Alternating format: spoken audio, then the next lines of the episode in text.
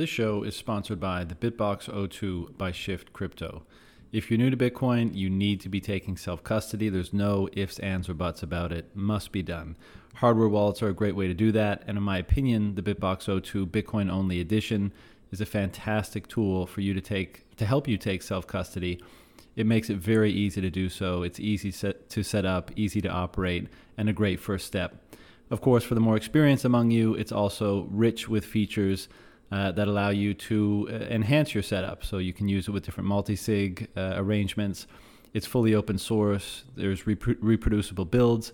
There's a bug bounty program in place, encrypted USB channel communication, and lots of other features. I highly recommend you visit the website uh, and check them out because they really are pretty impressive. So if you want to do that, go to shiftcrypto.ch forward slash rapidfire and you can get yourself 5% off. But before you take custody of your Bitcoin, you obviously have to buy it. And if you're in Canada, I highly recommend bullbitcoin.com, a phenomenal non custodial exchange, which means they don't custody ever your Bitcoin. You buy them through them, you provide them with a receive address, which goes right to your own self custody. That's the best way to do it so that you're never leaving coins on exchange, as we often say, not your keys, not your coins. You don't want to be left in the lurch should something happen to the exchange internally, externally, or whatever. And very soon, also, they'll be offering self custody support to international clients, which means no matter where you are, you'll be able to avail of their services to help you get set up properly so that you're buying Bitcoin and custodying it in the best way possible. So look out for that. And finally, the Bitcoin 2022 conference. The 2021 conference was insane. I talk about it all the time on the podcast. I had such an amazing experience. And this year it's going to be on Miami Beach instead of in Wynwood, 35,000 capacity. I can't even imagine what uh, the organizers have in store. I'm sure there's a bunch of surprises. Uh, but the best part about it all is not so much the speakers or the peripheral events, it's meeting other Bitcoiners if you haven't been to a Bitcoin conference, you just are going to have to take my word for it. It's incredible. So if you'd like to go, it's from April 6th to the 9th. And if you want 10% off your ticket, use the code RAPIDFIRE at checkout. Let's do it. There we go. We're live. Adam, how you doing? Pretty good. Um, like I was just telling you, I've uh, been anticipating this chat for a while, and I'm really happy it came together. Uh, so, first of all, I, I, really appreciate you making the time, and second of all, uh, for the very few people I suspect that maybe aren't familiar with you, uh, how about a, a brief self introduction? Um, yeah, so I kind of, um, I mean, I'm a programmer. I do a lot of work on applied crypto. That was my background. So reviewing, breaking other people's protocols, implementing, designing protocols. And so I was interested in electronic cash and privacy. And that's how I came to invent Hashcash, you know, many years ago. And, um, you know, professionally, I've worked at, I've been a kind of consultant on security protocols to startups and bigger companies historically and uh, worked, you know, co-founded startups and then worked at bigger companies after those have been acquired, that kind of thing. And um, so yeah, kind of uh, enjoyed the the startup pace and wide range of things that you can do in a startup. And you know, my background before that was uh, in, in a university like educational background was in computer science, a computer science degree, then a computer science PhD with uh, distributed systems flavor. So it meant, for example, that I knew who Leslie Lamport was and what the Byzantine general's problem was before Bitcoin, where most people would have come out the other way around and heard about that, like computer science problem statement and that uh, kind of story to motivate that in a, in a sort of description of what it, what it means in practice from the Bitcoin side 1st mm-hmm. Yeah. Were you so your edu- your formal educational background, distributed systems, was economics in there as well? Did you do a uh, minor uh, yeah. or something in economics? I did a well. In uh, I studied in the UK, and they have a slightly different system to what people are used to in mainland Europe and in the US and Canada. But in the UK, you do you know your general education to 16, and then you do uh, four elective subjects, three or four subjects between 16 and 18, and then you start university if you go to university at 18. And I think in the US, for example, you can continue to do a wider range of things in the first year of university, or some of the dates don't line up. So in any case, I did I did economics in the 16 to 18 bracket, which is called A, uh, A levels, mm-hmm. and yeah, and that, that was because I was interested in kind of free market outlook, you know, that the free market and, and, the competition was a way to get um, positive things done in society as, as opposed to too much kind of big government and bureaucracy and that kind of thing. Mm-hmm. And the the interest in cryptography, when did that start for you? Like, how old were you when you first started learning and messing around with cryptography? Hmm. So I kind of um, did some things like I taught myself to program um, well, probably about 13 or something. And uh, so did some basic programming and then some Z80 machine code and assembler. And then at the 16 to 18, the um, A level college had some 8086 based computers. And uh, I, I got interested in writing some kind of uh, encryption thing. I mean, of course, it wasn't very good because people you know invent their own encryption protocols and they don't know anything about the background of it, it, it won't be secure. But you know the concept seemed interesting to me that you could make uh, basically a program that would be encrypted. And when you run the first part of it you put a password in it would decrypt the rest of the program and then execute. So you could leave a piece of software on a shared system and not have people be able to look at it and see what it what it would do when it was run. So it's kind of in principle kind of nefarious piece of uh, software design, but I was kind of interested in, you know, I, th- I, think some people have a kind of natural inclination to uh, think adversarially, you know, like maybe they'd be good at playing adversarial puzzles or chess or things like that. So it just occurs to them that, you know, well, if I could do this, it would be more difficult to attack. So you're kind of playing chess with yourself and designing it. So this, you know, and the, the distinction between malicious use and positive use is is abstract, right? That depends what people use it for. Ultimately, it's a tool. So that was what that's the first thing I did, and then at university, um, a friend of mine who was doing a master's degree. So this is you know three or four years later, when I'd started my PhD, was uh, implementing the RSA uh, encryption algorithm on a distributed computing cluster, and so computers were slower then, and so the RSA encryption operation was relatively slow. And there are some algorithms to break it up into sub computations and spread them out across multiple CPUs and bring it back together and try and get it get it to encrypt, you know, with much lower latency. So I was just sitting around, you know, talking with him about, well, what is this problem you're working on? What, what's this RSA encryption thing? Why is that interesting? And then, so I was aware of that. And then a little while after that, PGP came out, and that was really you know, it created a lot of discussion online and, and in you know physical publications that the ability for the individual to um, you know encrypt something to a friend who lived in another country like an email and you know a government agency wouldn't be able to decrypt it. That was kind of a change in the balance of power. So i found that fascinating and very interesting. So that kind of led me down you know the rabbit hole of uh, trying to find more details about things like that, other other kind of crypto applications. And so I ended up finding the cypherpunks list not long after it had started. So it's kind of, I guess, 92, 93, something like this. Um, and there, and there people were interested in, you know, using it for privacy, using encryption for privacy, for encrypting disks, to build electronic cash protocols, so I basically spent, you know, a good part of the PhD when I was supposed to be doing distributed systems, applied research, actually reading academic applied crypto papers and trying to find, you know, interesting building blocks to build specific things that would uh, make different electronic cash and privacy technology practical.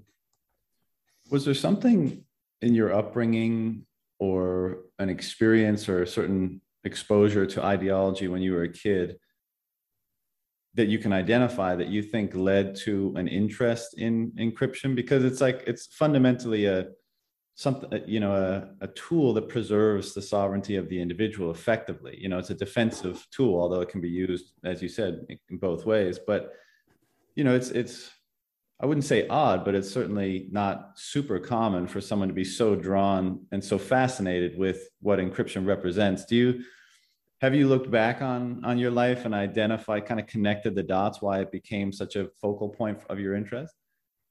Um, well i think my parents were like interested to sort of apply independent thought to things you know not not be swayed by mass media but to like look at a discussion topic or an issue and form their own opinions about it. So kind of independent streak. And also my mother is from zurich switzerland and it has more of a kind of culture of you know privacy even financial privacy to this day.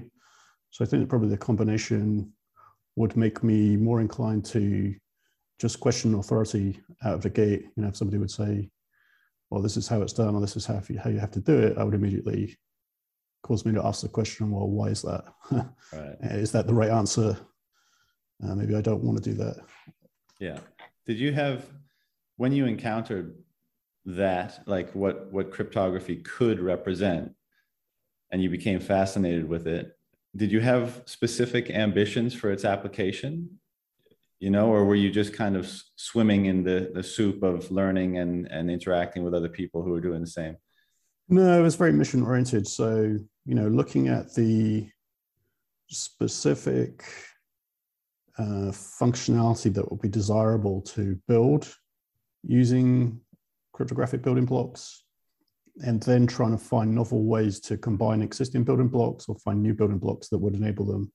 And so, you know, people would be interested in, and some of those things were challenging to do. Like obviously, electronic cash was very difficult to make decentralized, which is, I think, ultimately why it took so many years between, you know, the first uh, very anonymous electronic cash system, probably dating back to like mid 80s, David Chaum's blind signatures paper until you know Satoshi Nakamoto's Bitcoin paper in 2008. That's a long period of elapsed time, but I think that you know people will have to see things fail, um, centralized things fail to realize that decentralization is important.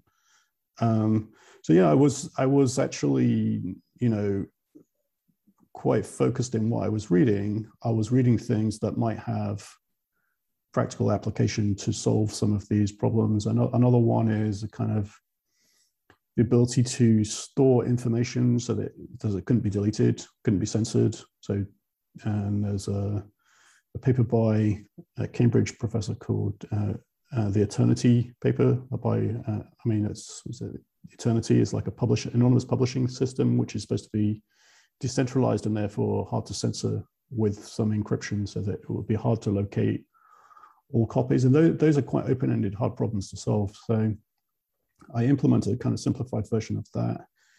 And there are related, maybe slightly simpler problems of having a decentralized and anonymous way to um, receive email.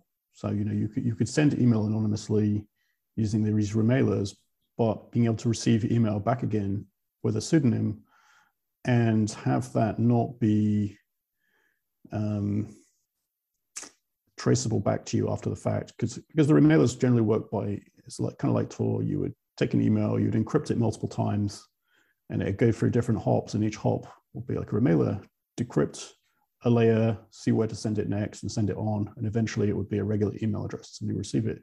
But to get an email back, there has to be a you know a, a kind of instruction, encrypted instruction that is persistent that points back at you. So in principle, you could go to each hop on the way back and demand that they decrypt it, and there would be a computer or a human that would be able to decrypt it, and that would ultimately identify you. So it's interesting to try and find other ways to architect that that wouldn't have that problem.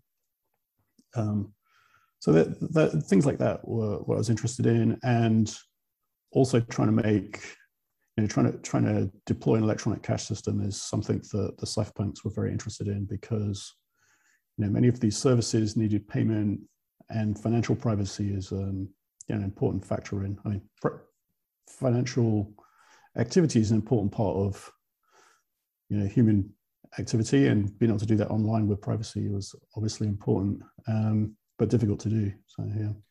So given given that uh, potential capability of encryption, and given that you came from a you know let's say a family that kind of prioritized independent thinking and and skewed toward perhaps you know privacy and independence more than the the average family was was your first initial involvement with all this stuff was it just to try to create money on the internet or was there also an element of government shouldn't control money? What did that permeate the the motivation as well?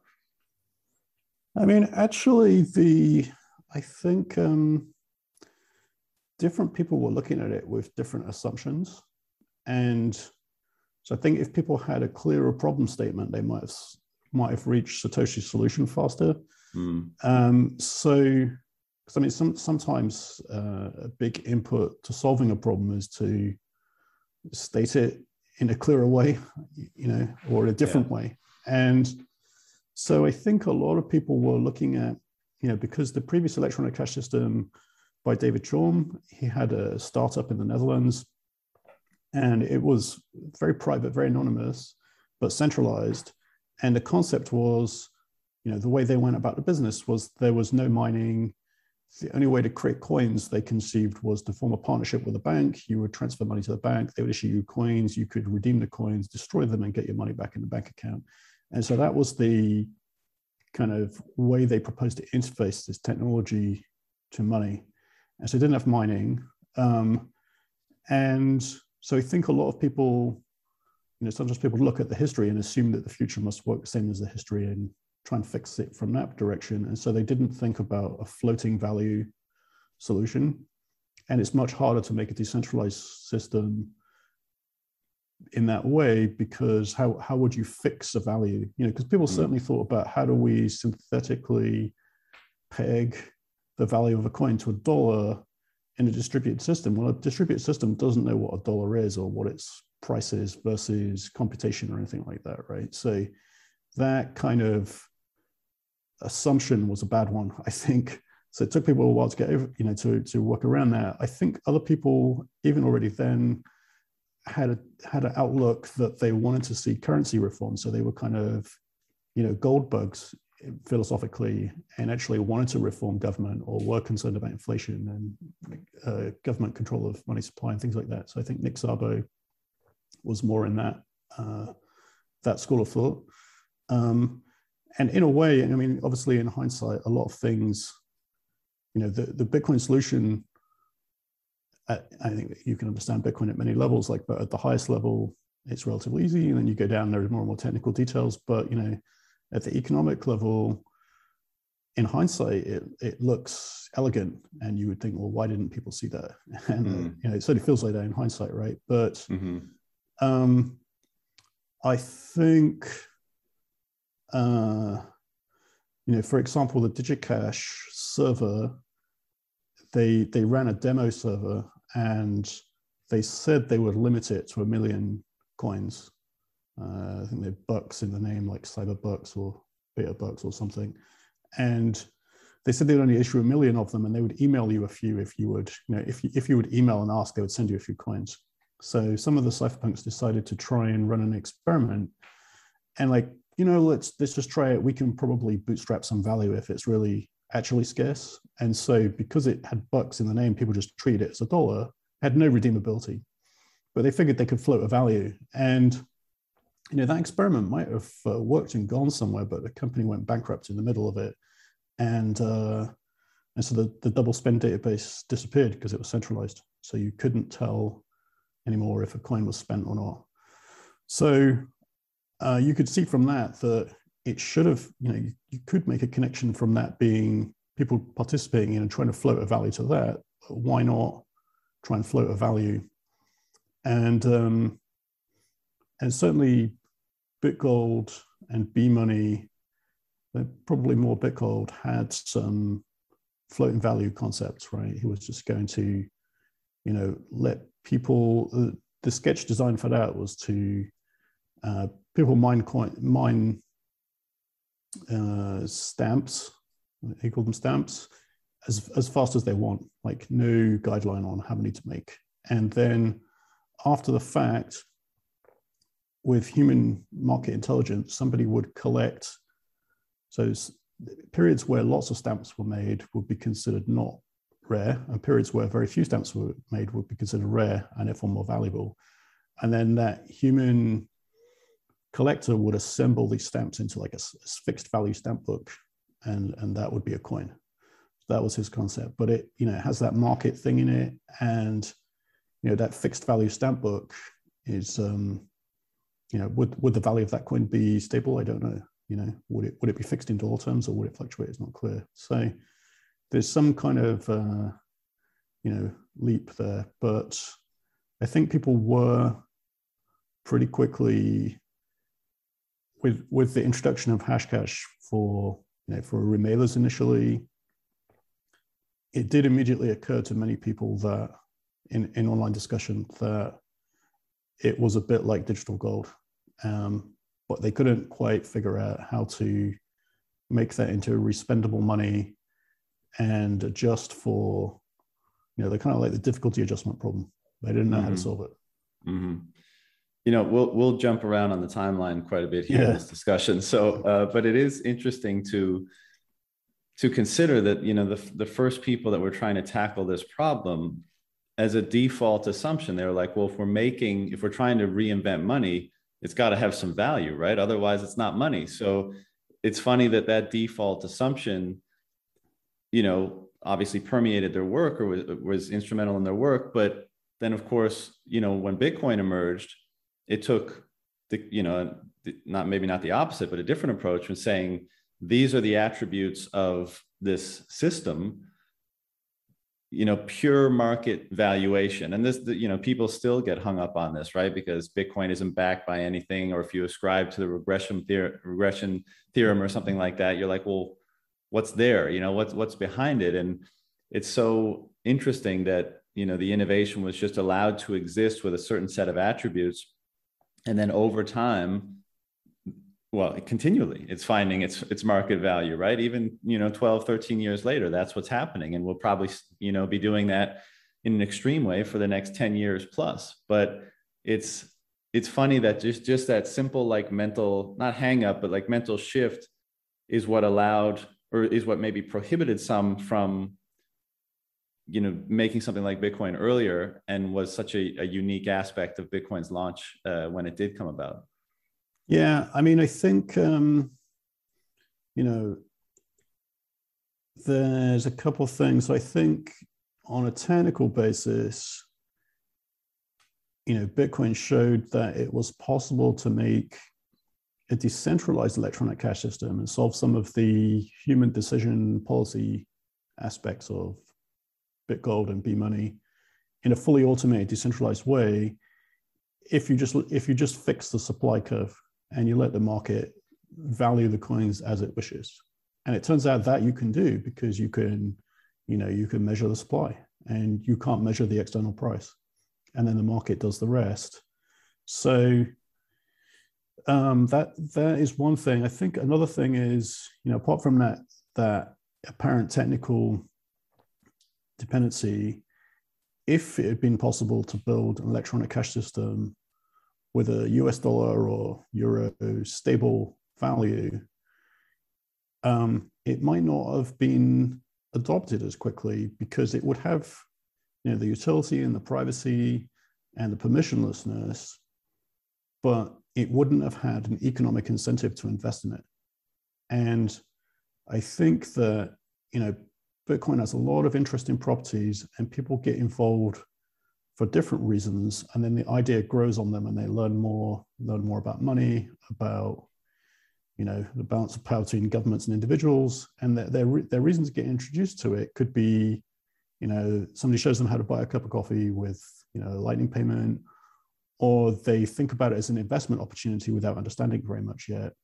And so some of that would be missing and i think also the the mining aspect now of course people were thinking about mining uh, already in these earlier protocols, they were trying to figure out how to make a stable US dollar stable price with mining.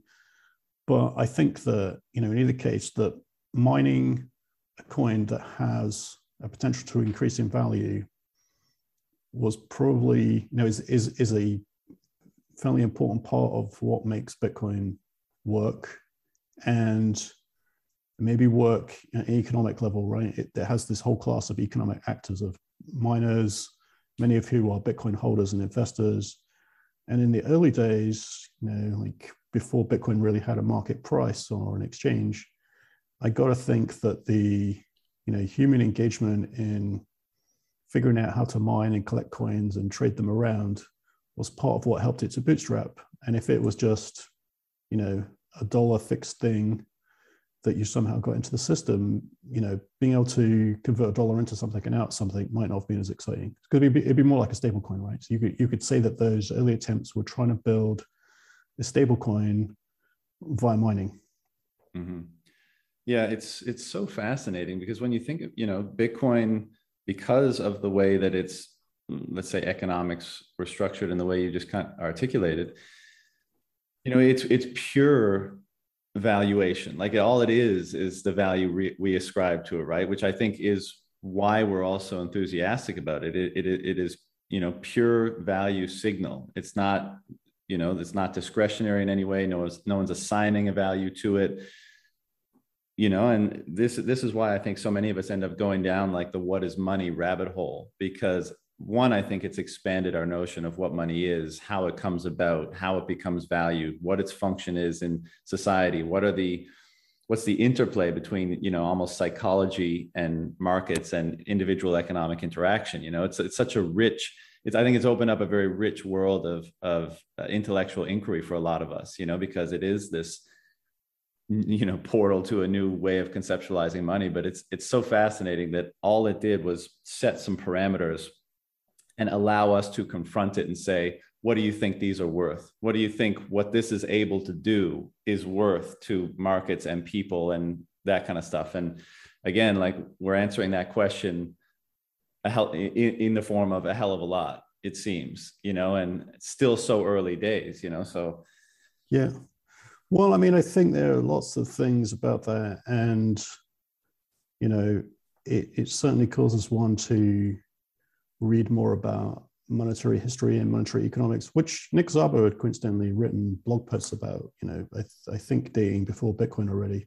Had that um, been an interest of yours, like coinciding with basically no, starting really. to think about making a no. cryptographic money? No, I was just like looking at it from the uh, stable, Tech. the stable, like the, this, how to build a decentralized stablecoin, which appears to be not possible, which is like why nobody succeeded to do that. Right. But Bitcoin is possible. But I think that, you know, in hindsight, so in hindsight, it appears that the you know investment incentive to buy Bitcoin, assuming that if you personally enjoy you know the permissionlessness and open nature of it, that others will too, and that that will grow in adoption, itself helps the adoption and helps educate people and give people an incentive to become educated and learn about it. And the benefits of that, the knock-on benefits of uh, thinking about investment, many many people spend much of their disposable income, and Bitcoin often converts them into long-term savers and investors and things like that. So it's it's fascinating, and I think the an an argument also for you know for in, in the sense that Bitcoin doesn't have uh, something intrinsic, so you know it's it's not a claim on a physical gold bar or barrels of oil or something, right? Um, so, you know, it has a lot of similarities with gold, obviously. And a friend of mine is a kind of gold, like an anti goldbug. And his point is look, you know, productive farmland, potable water, the, these are things of value. Uh, you can't eat gold if push comes to shove. So, from that point of view, they're equivalent, right? I mean, okay, gold is shiny, but you know, maybe we marvel at the uh, inventiveness of the Bitcoin design and the amount of proof of work on them. It's like aesthetics, right? So, so from that point of view, it's similar. But I think the, you know, people propose all kinds of different structures and compare it to compare Bitcoin to political money, and I guess many of the altcoins look a bit more like companies with governance and centralized management and things like that. And and then you get like the proof of stake, which is kind of a bit like shares in a company where you can buy them, you can amass enough or borrow enough, you can like take control and uh, do a hostile takeover of the chain or the company, right? So, uh, or, or undo the chain, like roll it back. And so I think that it's you know it took me a while to to get this uh, thought, but I I got asked a few times about proof of stake because there are a number of altcoins that are marketing proof of stake at the moment. I think that's what makes it topical to you know um, media interviewers um, in, in a mainstream media segment, and so I, I think that maybe it might be the case that a commodity money, whether it's physical or virtual, needs a, a physical cost, like an unavoidable like consumption of resources in order to make more of it. Because otherwise it's all a policy question, right? And we've seen the policy is malleable. And it's even in the Genesis quote, right? It should be like a very, I mean, you've got to say that quote looks good like so many years later but i mean it was, it was a product of the 2008 you know presumably a product of its time right? The 2008 financial crisis the uh, moral hazard argument and you know these politicians including and bank governors who had gone out on a limb and you know written articles in like the financial times before the uh, Bitcoin Genesis quote. I think this is Mervyn King, who was not, I think, not the author of that quote, but uh, he he was like the governor of the Bank of England, and he he was arguing against moral hazard. Like we should let the companies fail. The only way for the economy to adjust is for people who've taken undue risk to feel the pain of it, absorb that risk, and that will, you know, lead to a few companies go bankrupt. The assets are bought by new management, new investors, and then they take the, uh, you know, they make them into efficient and well operated companies, and that will be a good thing. Whereas you get instead this kind of social bailout thing. So, you know, he was saying all this, and then, you know, the pressure kept building and building, and eventually, you know, the Bank of England folded basically and did what the politicians wanted, and you know, printed an uh, absolute ton of money, bailed out banks that deserved to go bankrupt.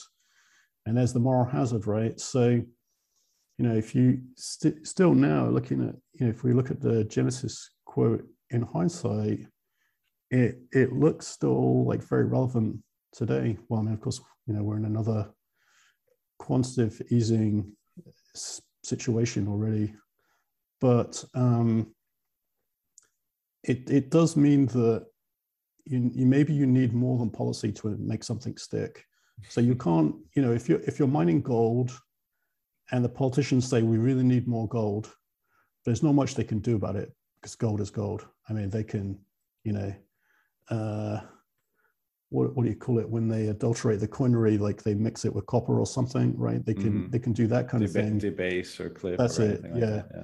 Yeah, so I mean, they could do that, but ultimately, people can tell the difference. They can test the gold, uh, weigh it, or what have you, and so you can't do it. And so that kind of decentralized, verifiable, physical prevention of debasement and a physical cost, cost to produce more. You can't just say, well, we need more gold because there's bad financial times. Some companies made some ridiculous risks. So we got to bail them out. It'll be too painful.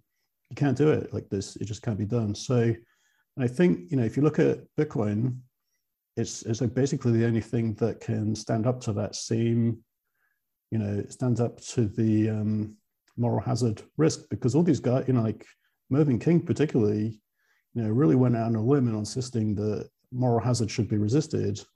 Uh, as far as I recall, because I was like reading, you know, financial things at the time, that you know he they folded not very long after that because the pressure got too much for them. So that that means to me that any kind of political money, which proof of stake, shares in a company, human policy making. I mean, the words don't matter at some point, right?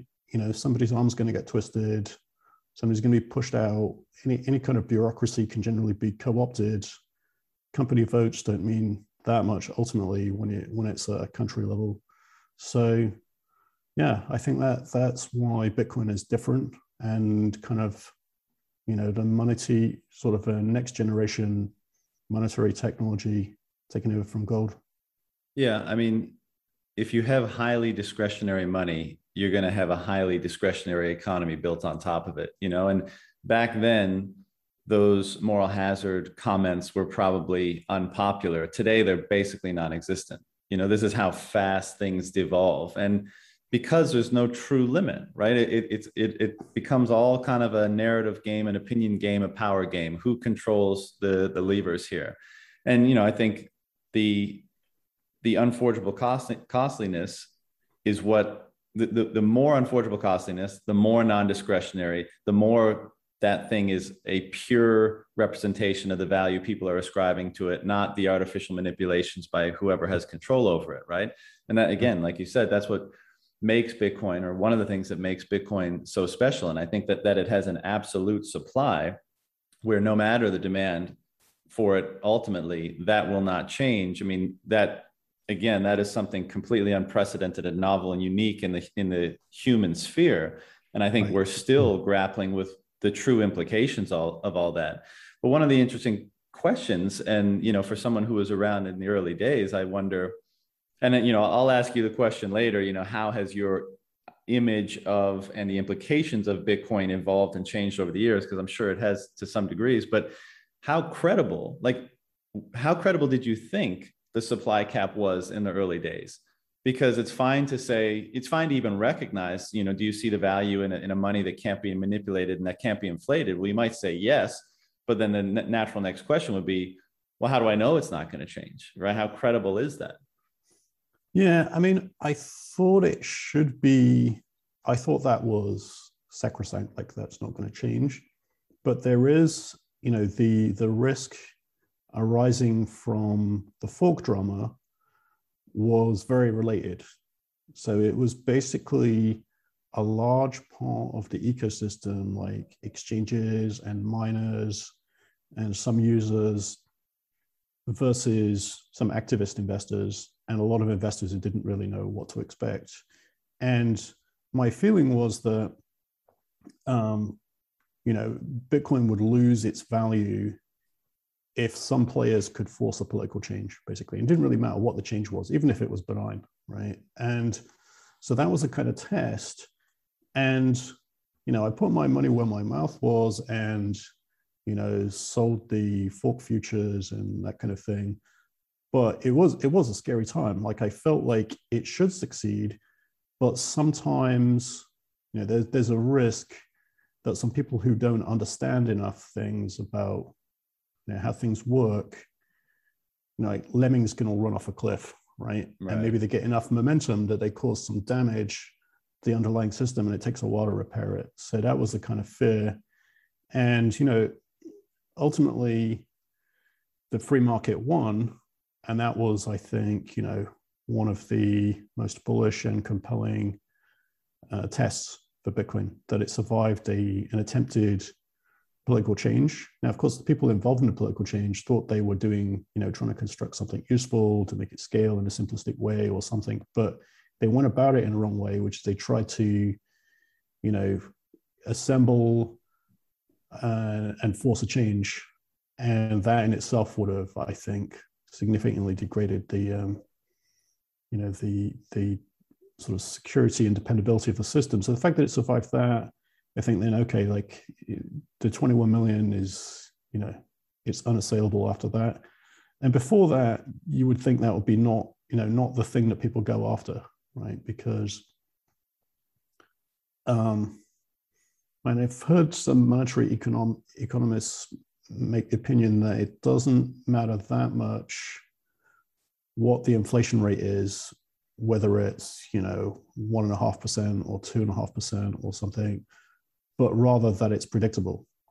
And so, you know, if Bitcoin had started with a supply cap of, you know, 42 million, it, it probably wouldn't have mattered because we would just be operating with you know half coins, right? So that that one is clear. If the supply curve had been steeper or shallower, you know, as long as it wasn't extreme, just some minor variation, probably that would work too. But I think the bigger point is you don't want to, you know, don't want to have political meddling and changing because that makes it less dependable. And, you know, with the assumption that it should be a digital version of gold, you can't argue with, you know, a gold atom is a gold atom, right? You can't say, well, let's just, you know, count lead as the same because they're running low on gold. Or I mean, then you get into the debasement issue, right? So I think that you want the base to be super dependable and immutable over the long term in order for it to be considered store of value. You know, if it if it can change, or if it could be fad like where people switch to new coins and new systems, the store of value is probably perpetually gone. Um, yeah, I I agree with that. But you know, it's so it's so interesting to think of these some of the seemingly arbitrary parameters, right? Like, as you say, whether it's 21, 42, 50, whether the supply schedule, the new issuance schedule is, you know, changes every four years, whether the block, you know, the uh, difficulty adjustment is, you know, a month, you know, how would all of this have affected things? And maybe the answer is very little, but maybe it's not. And, you know, I throughout the course of these debates, both from you know the Bitcoin side of you know Bitcoin community and the broader you know economists and, and monetary side of things, which in my opinion is is less credible. But you know when you're confronted with seemingly arbitrary parameters, of course it's going to instill in some people the notion that they can be improved upon. Like, well, why not? You know, like if, if, if they're just arbitrary and we're confronting a problem, well why don't we tweak them so that so that things can be improved and what i think a lot of bitcoiners understand but a lot of but relatively few people on the whole understand or this is my opinion i'd love to get yours what the thing that makes it most valuable the things that allows it to be that kind of uh, gravity well that we can ascribe value to and to have it generate a completely pristine value from all of our uh, the application of all of our preferences and all of our own subjective valuation to it is its unchanging nature. So, like you may have a transient notion, as what happened in, let's say, the block size uh, debate. Like, well, wouldn't it isn't just this an easy tweak and then we solve a problem? Like, yeah, you may be right, but when does if you do that now, when does that stop? If you right. you know if you set that precedent, isn't it always going to be the case? And then you slowly creep into, or perhaps not so slowly, creep in back into discretionary monetary policy, for example, and then you ruin the entire enterprise, right? So right. it's almost like imposing arbitrary limitation, even on an imperfect system, is more valuable than trying to perfect a system.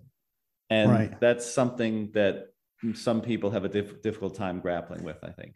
Yeah, I mean, it's certainly been an argument used as to, you know, they, they, they would have said, you know, well, why why one megabyte? Why not two, or why not half a megabyte? And that that's a nice kind of slippery slope argument. Um, and uh, so I think I think that's the point that you know it shouldn't be easy to change, and in fact, it appears not easy to change because there's so much verification you know, anybody who chooses to, most service providers, many power users are actually verifying. So if you change the parameter without them opting to upgrade the software, it wouldn't happen, right? You'd end up with two networks. Mm-hmm. And obviously, two, two networks is a bad outcome for everybody. That, that just reduces certainty. Unless, unless one of them, you know, falls rapidly in price, which is also what happened. Um, so, yeah, I think there's that. I think another thing that people maybe don't see or their intuition says shouldn't be the case.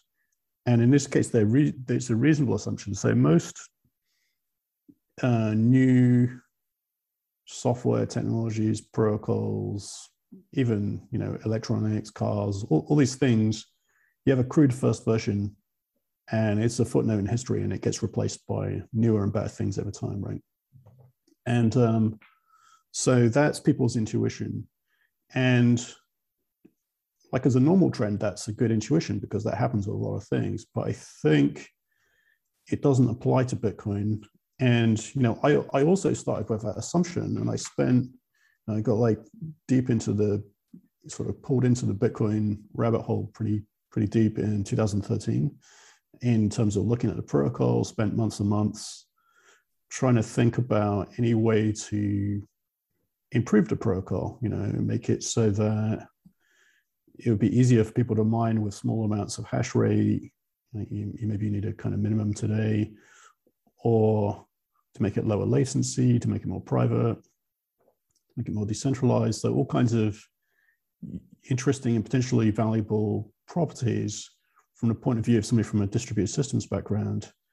And you know, I'm fairly inventive at like network and distributed system protocols and applied crypto. So I figured, well, maybe I can improve it in some way, and then I can propose the incremental improvement to developers. And if they think it's cool, maybe they will like work on it. And so, you know, I spent about four months trying to improve it in any way at all, and I basically discovered that it's not really improvable. So, you know, you could you could improve one aspect of it, but typically you'd make two or three other things worse. Hmm. And so, it's um, it's actually I, th- I, think so so the experience is, is not just the you know oh you're you're arguing that it's magically these magic numbers are perfect but that's not the point. But the point is that because you know, some of them are arbitrary numbers like 21 versus 41 or 42 million whatever right?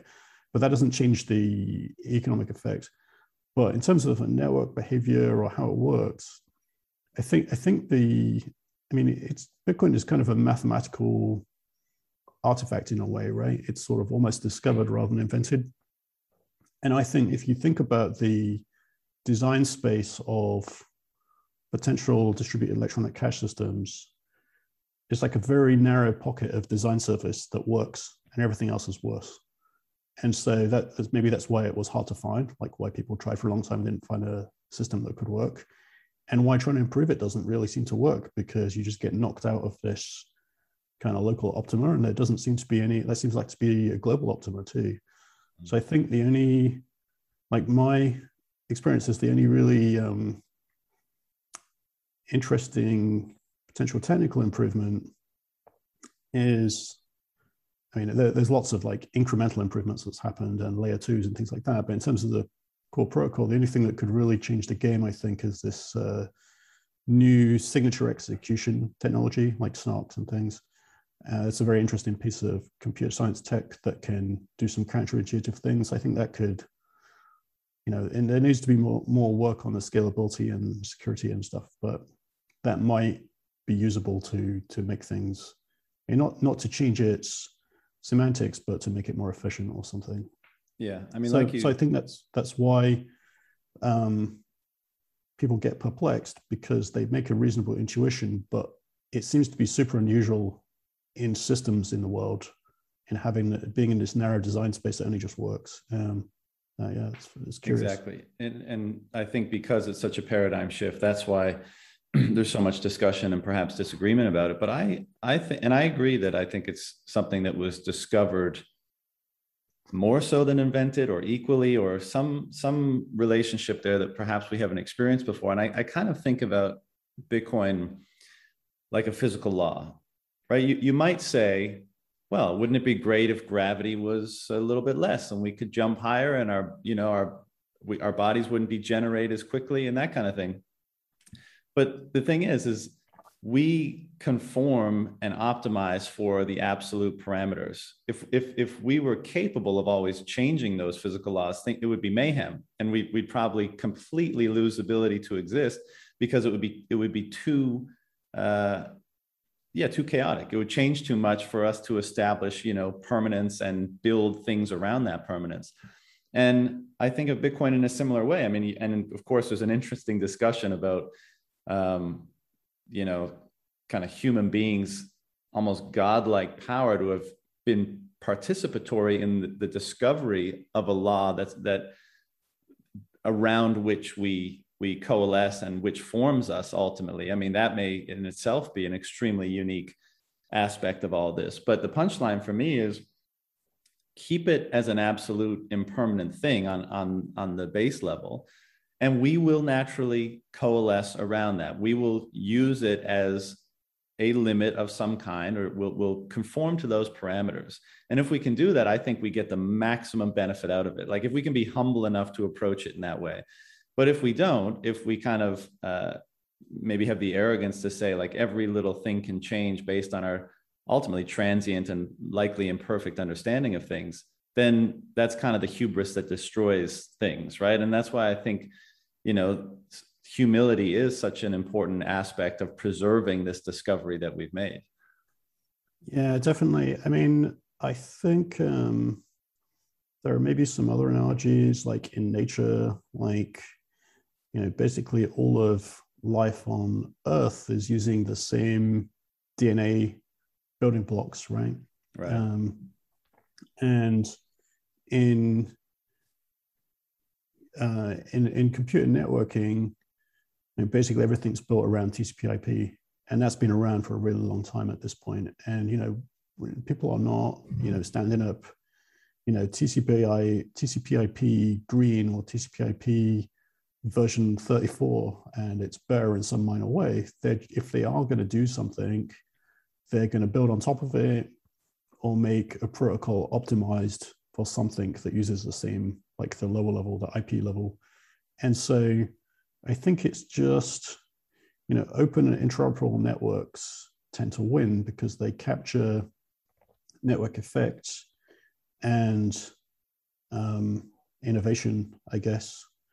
You know, um, so if if you get too much proprietary thinking and fragmentation, it, it doesn't lead to as good an outcome. So um, so I think, and and it, and it may be it tends for the for the economic incentives to recursively fragment. So you see that phenomena with altcoins where you know many of the founders of new altcoins are like the previous marketing director of another altcoin, the previous CEO of another altcoin, and that's that's because you know if if people are incentivized to you know wring value out of a system and then start a new one if that's the you know as opposed to you know building on top of a thing of value and trying to build something of shared value it's a different value system right? But i think it sort of recursively fails for bad incentive reasons which is you know people extract the value they can they tap it out and then they go do it again and while there are members of the public who can't distinguish um, they can continue to do that mm-hmm. so I, I think those things are ultimately uh, not really sustainable. And it makes a lot more sense to, you know, build on top of one system. Um, yeah. I agree. And I find it uh, an interesting and counterintuitive sort of philosophical framing when you say that you know a, a, an absolute parameter is a limitation right and you know limitation is what permits form right if there wasn't forces acting upon us to effectively mold us, then we wouldn't be molded. We're shaped by the forces that we we cannot negotiate with. And that's what, what I see Bitcoin as. And as a result of an absolute limitation like Bitcoin, we were talking about, you know, valuing Bitcoin before and how early, uh, you know, eCash uh, innovators were thought they had to ascribe a value, you know, build a stable coin, that kind of thing. I mean, what, from where does the value that people subjectively ascribe to Bitcoin come. And I think ultimately it comes from freedom, right? The freedom to hold, you know, your surplus capital in the form of money that can't be taken from you, that can't be diluted, that you can, that no one can intermediate, that you can send and use freely, right? Like the, the, the, the in my opinion, the, the, the, the bulk of Bitcoin's value is because it represents a freedom of money in relation to and contrasted with the options that are available, the all the other options that are available. So it's interesting that you have an absolute parameter, an absolute limitation that actually grants a higher degree or even an absolute freedom in certain senses um, than anything ever experienced, right? You have, it, again, I think that's counterintuitive. Absolute limitation grants absolute or or great high degree of freedom and it's uh how much is that worth? Well, we're finding it out, but it's, you know, right now it's worth a trillion bucks and in the future, probably a lot more. And it's, you know, that I love to think about how Bitcoin is reflecting at us how much each of us as individuals value freedom. And this is the process of it emerging on the world. Yeah. I mean, I think the, um, it's interesting. I mean, I try to keep an open mind on new developments in general, like, you know, science and technology limits and things, because you never know. I think it takes people longer to learn and appreciate things than they expect. You know, they see it once, they superficially understand it, I got it, right? But actually, I think there's a lot of wisdom in accumulated understanding over years or centuries, even, right? So, you know, some of the showing points of how society works and how economies work and things are probably learned by lots of trial and error and perfected over time. So I think we're, you know, even even if you're whether you're interested in Bitcoin from an economics perspective or monetary perspective or technology perspective or some mix of them, I think every, everybody is, you know, learning things from it and, you know, gradually cementing and adapting their appreciation for it. And it grows on you over time. It's really a interesting thing. So, I mean, on the, um, you mentioned something about uh, Bitcoin supply being much more inelastic than gold. So, gold, for example, if the price goes up a lot, there is some elasticity to the supply. You know, they can work shifts in a gold mine or reopen a closed down gold mine because it becomes economical again and reverse if the price is low. Where Bitcoin won't do that. It's just, you know, almost like clockwork. I mean, there's small variations, but very small, almost like clockwork. It's going to just keep producing blocks. And that has to have, uh, you know, an economic effect, a different economic effect in the system. Like, um, so maybe maybe there's something to the stock to flow, you know, simplified model uh, that falls out of that. We'll see if that holds. And the other thing you mentioned is um, the, let's see, where is it going with this one? Uh, oh, yes. Yeah, so, so different forms of money. I mean, Bitcoin is a new form of monetary technology, and monetary technology has evolved over centuries and millennia.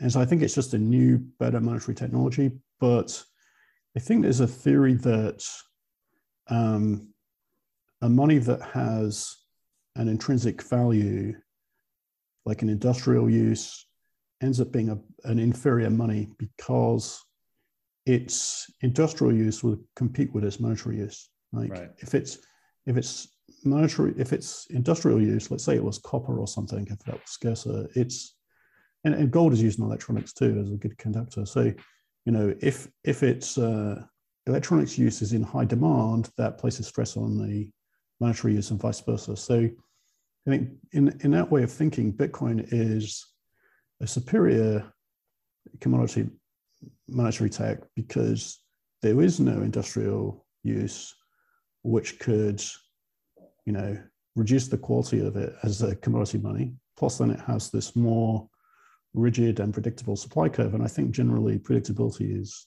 is good uh, for monetary things. So I think those are interesting things to look at as well. Yeah, I, I totally agree with that. What do you think? You know, we're talking about the unchanging nature, the absolute, you know, limitations that Bitcoin represents and how they are positives. What's your impression about what went down with SegWit uh, and the block size and what that represented in terms of change to the core uh, protocol? Um, well, I think that the changes. So Luke Dashjr uh, gave a pretty good presentation, I thought, at the Bitcoin conference uh, in Chile a few years ago. The video is online somewhere, and I think people probably largely would intuit what he was saying, but it was interesting to hear him spell it out logically, which is so he's basically saying that there's actually, you know, changes that can happen in Bitcoin are, um, you know, what they're typically so he was trying to present a framework for logically thinking about what kinds of changes might be accepted in Bitcoin and why that would be. And so he, he was sort of placing value judgments around, well, you know, you can't deprive other people of money. So you should, the A chain should not result in freezing or adversely affecting an existing Bitcoin holder. And, you know, obviously it shouldn't change like the, the, the 21 million cap and, you know, things, things like this. And so I think people look at the rate of change of Bitcoin and see, you know, new versions with new opcodes and features, and they, they think, oh, look, it can change, it's no problem. But actually, if you look at the actual nature of those opcodes, they are uh, all soft forks and they are opt-in by design. And that's for, for a reason, right? Which is then it's not going to affect you if you don't use it. And of course, there's also a lot of security testing because reducing the security of the network would be a very bad outcome. So you know, that would be a unethical thing to do, like to rush a change that could affect other people's security, let's say. Um, and so the the individual changes being opt-in is interesting. So it's basically saying that you know if you look at the gold analogy, you're nobody is looking to change the number of atoms in a I mean, so the, the, number of electrons in a gold atom or neutrons or something, right? So they're not trying to like swap it out for something else, but they are, you know, maybe optimizing the gold melting process or something. They're, they're doing something which is, you know, just making it slightly more efficient to use or enabling some new use cases or, you know, enabling a bit more programmability without, and, and to, you know, never removing a functionality or capability. So that means it, it can be sort of immutable in that, you know, everything you relied on before remains the case. Nothing that used to work stops working and nobody is forced to use something, everything is opt-in. And so that kind of overcomes this dichotomy between, well, how can it change if it's immutable? Well, it can change by having opt-in things and people are much more inclined to you know say well i don't care about that feature but it doesn't hurt me and if they care about it for their use case then like you know as long as it's well security tested then it's not something that people are going to be uh, vying to you know uh, stop happening or you know mm-hmm. create a some kind of economic contest about you know wanting to block it or something. Do so think, yeah go ahead. sorry go ahead. I, I was just going to say do you think so basically you're saying you know make sure everything's backwards compatible right? But do, do you think there are limits to even approaching things in that way? And i mean you bring up luke and it just triggers my, my memory. I know other people have commented on, on this as well but let's say a current thing right with not many fees being generated empty you know uh, that, that kind of thing not a lot a lot of block space availability. And the thinking goes well let's just shrink the block space. It'll increase the fees and the security model will will be sound into the future where that to me falls into the category of our kind of hubris and and transient understanding and assumptions of things being a danger where i'm more in the camp that says no let it be an immutable law and the activity and the incentives will all form around it have uh, kind of have faith in the permanence of it again don't try to tweak and change everything for transient preferences or, or assumptions. Uh, what are your thoughts on that? Yeah, I tend to agree. I mean, I think people will, I guess it's like politics, right? You know, politicians tend to react to short term news and then make changes that have adverse long term or unexpected consequences. So, doing, so I guess Bitcoin should be like the Ents in the Tolkien series, right? That they are, you know, looking at the long time frame, they resist short term change. So, you know, if you if you have something that is a very long term savings uh, component like Bitcoin, you should be very careful about making changes that might have unintended side effects in the future. So you can, I think Bitcoin can easily afford to wait and see on a lot of things. And also, I mean, just because uh, Bitcoin has worked in a certain mode doesn't mean it can't work in other modes, which is to say, you know, it's worked in high fee environments in the sense that that has incentivized layer two adoption and technology building. I think it, it will continue to work in, you know, lower fee environments and that Bitcoin could continue to work in really some very adverse circumstances which we think are low probability like you know some kind of unforeseen uh, security defect or network split or something that you know create a big mess i think that you know if you look at monetary technology in use bitcoin is far more robust than um, you know electronic uh, wire transfers, bank accounts, and things like that. And yet people continue to use them. So, you know, if Bitcoin were to temporarily slip from, you know, very robust setup to, you know, have a big security issue, I think that that would just get repaired and people would move forwards because, you know, the alternatives are far worse and people need money that works. So some people get, you know, overly anxious about what you know, would Bitcoin be all over if, you know, the unthinkable happened? And I think, no, it wouldn't because, you know, people want Bitcoin to work. They need a monetary technology. It's the best one we have. And, you know, typically any kind of issue can be worked around or repaired if, if there's a shared incentive to do so, right? What's the unthinkable in your mind? Well, I mean, just some something that you know accidentally forked the network for a day and made a bit of an accounting mess, or some, something like that. You know, um, like some kind of security bug that didn't get caught quickly enough and start to create a mess, for example, right? Um, so, do you think, think it, it it can't be destroyed, basically? you know because there's a there's a recognition of how it works there's also the incentive to have it work and therefore it'll be rebootstrapped no matter what or is there lines yeah. that can't be crossed no i mean i think that it's much more robust than we think it is so you could you could view that as a an observe like a, as a lesson if you like from the fork drama that people were very nervous going into the forks they thought you know, it, it was all the sky was falling, it would be all over, that the forces against, you know, that the forces trying to force a change would succeed and that would, you know, kill the value. And, you know, Bitcoin cruised through it.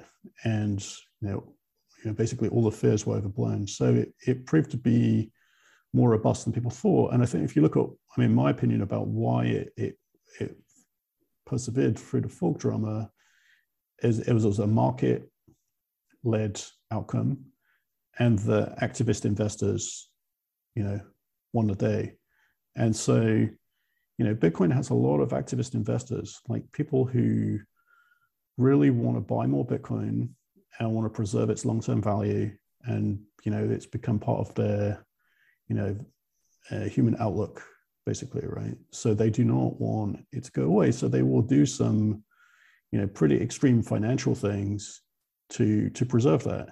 Um, you know they will take hair raising risks. They'll put enormous amounts of their net worth on the line, and uh, I think Vijay Boyapati had an interesting uh, way to say this, which was there's a quote on Twitter somewhere where he says like, you know, when the um, uh, it's a better way to say it, but basically when the people that are on the fence meet on a battlefield, with the you know the people that are convinced then the people that are convinced are just going to easily win.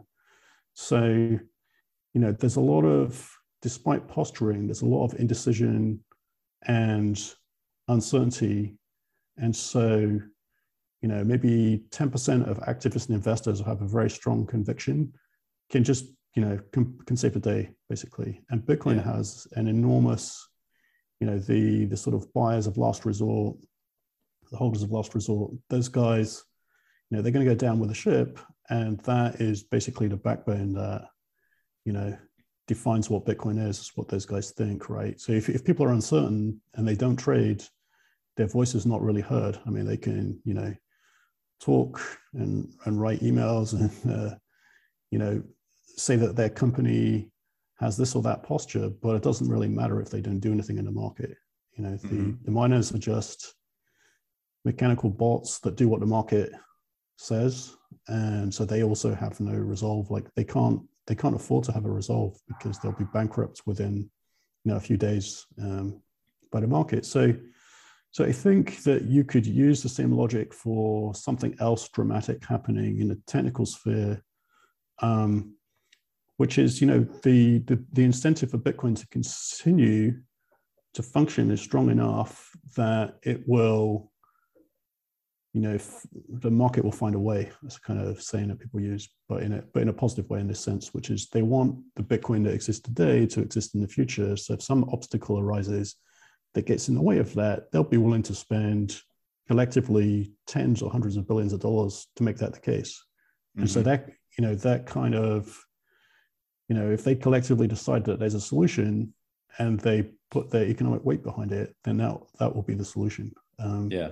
So I think it's like very much more robust than people think. You know, oh, what if what if there's a bug in this, or what if this crashed everywhere, or you know, what if a government took over this, or what if a government banned that? Like, none of that matters really. It's just uh, what the. I mean, it matters, but it it won't stop the system or stop people valuing using Bitcoin. I think. What I what I find interesting about that, and I agree, but I think the um, the conviction that's inspired in those burn the boats people, of which I assume we're both one. Um, I think a big part of that conviction, a big part, of the the source of that kind of inspiration to have that attitude, is the absoluteness and the immutability and the the unchangingness of the thing that they're defending or on the side of. You know, I think that's why you get such rampant conviction through a you know through a a psychological process that I'm sure you know probably hasn't been well articulated to point. Um, but I, I think that's part of the reason why. So, you know, maybe just to put a pin on this part of the the chat, but would would it be fair to say that, you know, generally speaking, you think that ossification is a is the right way to approach this thing? Well, I mean, uh, yeah, I mean, there's there's a quote by Satoshi somewhere on the uh, Bitcoin Talk forums or somewhere like that, which, which is, I mean, it's just a, a, post, right, on a forum saying that he had rushed the implementation of uh, some of the smart contracting features, like the opcodes, the scripting system. Um, I guess it's like a subsystem, and the system could exist without it. It could just have, you know, signatures for transfer. So he'd rushed the, uh, um, the scripting system so that Bitcoin could be I don't think he used ossified, but you know, could be unchanging, unchanging and could be extended using that scripting system. Now, that's pretty interesting. I think that he would have uh, seen that it would be hard to see the system, hard to modify the system going forward, and it'd be desirable to you know, have a finished system that doesn't modify already at the beginning. Because, like, I think for most of us, it took us a while to like, you know, firm up our opinions about how that works and why that works that way. Um, but you know, of course, in in practice, in practice, those opcodes were not that expressive, and some of them were disabled in the earlier period due to some uh, bugs in like you know very early days as a work as a kind of security workaround. But I think there there is an interest to you know the more technically and socially resolved people are that the system should be immutable, the better. Um, and I think some things are learned, even economic things. So I think, you know, the the attempt at forks is probably learned. So if that would happen again, some of the people that were on the fence or who traded but timidly would have learned their lesson, right? I mean, they would have drawn a lesson from that and they would mm. not be on the fence. They would be trading against it, or they would not have gone in timidly. They would have gone in hard.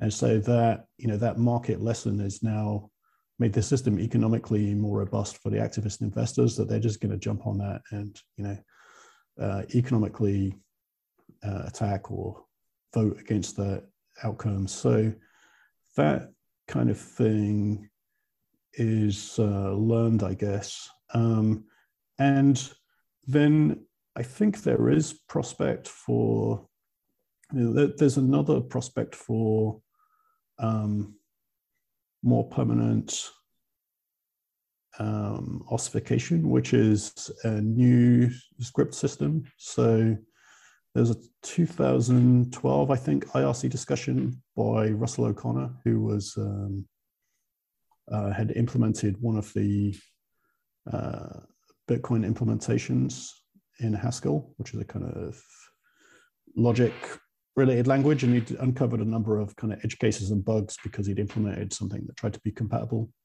Um, so he proposed um, what he called MAST. So a lot of people have heard of MAST, but he actually had in mind uh, a version two script system, like a next generation script system for Bitcoin. So uh, we recruited him uh, Blockstream, you know, a few years later, and so we've been working on. I had a team working on this uh, next generation script system for Bitcoin and Liquid. I mean, Liquid is you know very it's a Bitcoin extended thing, so it, it inherits you know most of the script properties and things like that. So we've been working on this sort of next generation script system, which is a way to make a Bitcoin script self-extensible, so you can you know write new opcodes and something like Schnorr wouldn't need a soft fork. You could just implement it natively and this, this script system is, you know, still in the, it's very Bitcoin-like. It still has the UTXO model. It has, so it's backwards compatible. You can soft fork it in. It, um, it has a logic basis at the low level. So you can make formal proofs about the behavior of a script and the behavior of an opcode, and you can prove equivalence between uh, an interpreted version and a C implementation. Um, so anyway, it has a lot of framework for making security proofs about its behavior. And in a way, this could be, you know, this could get to this ossification quote of Satoshi, which is because it's next generation and it's lower level and it's more self-extensible, um, it could potentially be the soft fork to end soft forks. Because because some people have said, well, you know, really, if you want ossification, soft forks should be somehow blocked. We shouldn't, you know, we shouldn't have any more soft forks um, or changes in general. So that that might do it. Uh, now, you know, we're we've been working on this. We've we've released developer releases of it over the last few years, and we're hoping to get it into liquid next year. But you know, Bitcoin moves on a cautious and conservative way, so I would expect that's you know, if that were to get into Bitcoin, I think that's a few years down the road. But it is one path to get to ossification, which is to make the self extensibility more general, but do it in a constrained way that doesn't, you know, change the model. So it doesn't introduce states and race conditions and new. Mm-hmm. So it's it's a very. I mean, I think it fits into the Bitcoin concepts and programming models very tidily basically. So it, it would be a, a fitting next gen scripting, which could work in parallel with the current scripting. So that'd be one way to get to ossification. I mean, some people have said that, you know, they are okay if uh, it ossifies now. and you know, certainly talked with uh, sort of professional investors who hold Bitcoin or people with, you know, Bitcoin as, as a big part of their savings. And if you ask them if they want some, you know, fancy new things like an, an improved version of Lightning, they, I mean, I think improved versions, yeah, like that. Improved versions of Lightning good for the electronic cash use cases and adoption in El Salvador, but they will say no, like just, just don't break it. I'm, I'm okay. I don't really need any changes. The main thing is it stays secure. So, I think you know Bitcoin is supported in many use cases. So for the people looking at a store of value, they don't feel like they really need a lot of changes, right? In fact, changes are scary. So that's one mindset. And the other mindset is, you know, of course, the technologists who will like incrementally improve things, enable use, new use cases, and more like the electronic cash use case. So I think that's one interesting debate you see in in the Twitter, Bitcoin Twitter space, which is um, should Bitcoin be an electronic cash system or should it be uh, digital gold? And, and I would say, well, why not both? But you know, if you right. had, if you had to choose one, it's an interesting question because I think that there are people who are more attracted to digital gold, who don't really mind, don't really care that much about the electronic cash use case, and I think Bitcoin could be financially uh, viable as a store of value technology without the electronic cash use case. Like, you know, if, if most of the Bitcoin ended up in ETFs and it became, you know, it, it competed with, you know, stocks and bonds and real estate and reached 100 trillion uh, market cap, I think, but it was only like largely in ETFs and too expensive to use otherwise. That's that's not a great outcome to me because I like the permissionless electronic cash, and that that gives more of the human empowerment. But that digital gold use case is independently viable. So I think I think we want to see, you know, both succeed, and, and so layer twos help that. But um, it's interesting to see different people vying for different use cases, and they're not always in in 100% concert, right? Mm-hmm. You know, it's that is an interesting discussion, and I, you know, I'm, I'm on your side. I think we have to have permissionless, you know, value transfer, effectively cash and money. That's what this is all about. I agree that if it were just digital gold, it would be an improvement on gold. But it's also, you know, kind of funny to realize that you would if that were the case you'd reintroduce the problems of gold too right? So for example gold's value to weight ratio was such that for smaller denominations for smaller payments it wasn't uh, suitable right? So something like silver had to come in or you had to uh, centralize gold and issue receipts for gold to make it more transactable. If that were the if if if we just only uh, stayed with the store of value, you know, digital gold, if that's how what people wanted Bitcoin to be. I think you know basically the cost of transacting in it is equivalent to the value to weight ratio being too high in, in gold, and therefore it wouldn't be suitable to use it as such, and therefore you'd have to find other solutions. And I think what what's happening now in Bitcoin is like, well, that's what's attempting to be done. Lightning being one uh, one possible and one likely solution. Um, but I think if, if it was only the former, you'd probably end up getting a high degree of centralization ultimately as well, because there would still be a design. First of all, the, the transactability and the velocity would be much lower. And I think that would that would uh, lean towards centralization. But then, of course, you and and the you know people with more investable assets might be able to acquire more of it, and it wouldn't be distributed as as much. Um, so I think there would be a centralization component. Uh, but then I think there would also be almost an inevitable desire to do more with it. And that's why the careful march toward trying to maintain the properties that Bitcoin instills and allowing for scalability is such a important conversation because if you just if you just left it the same and treated it as gold again, I think you get the same problems where you introduce trust back into the model in order to uh, establish scalability of some kind.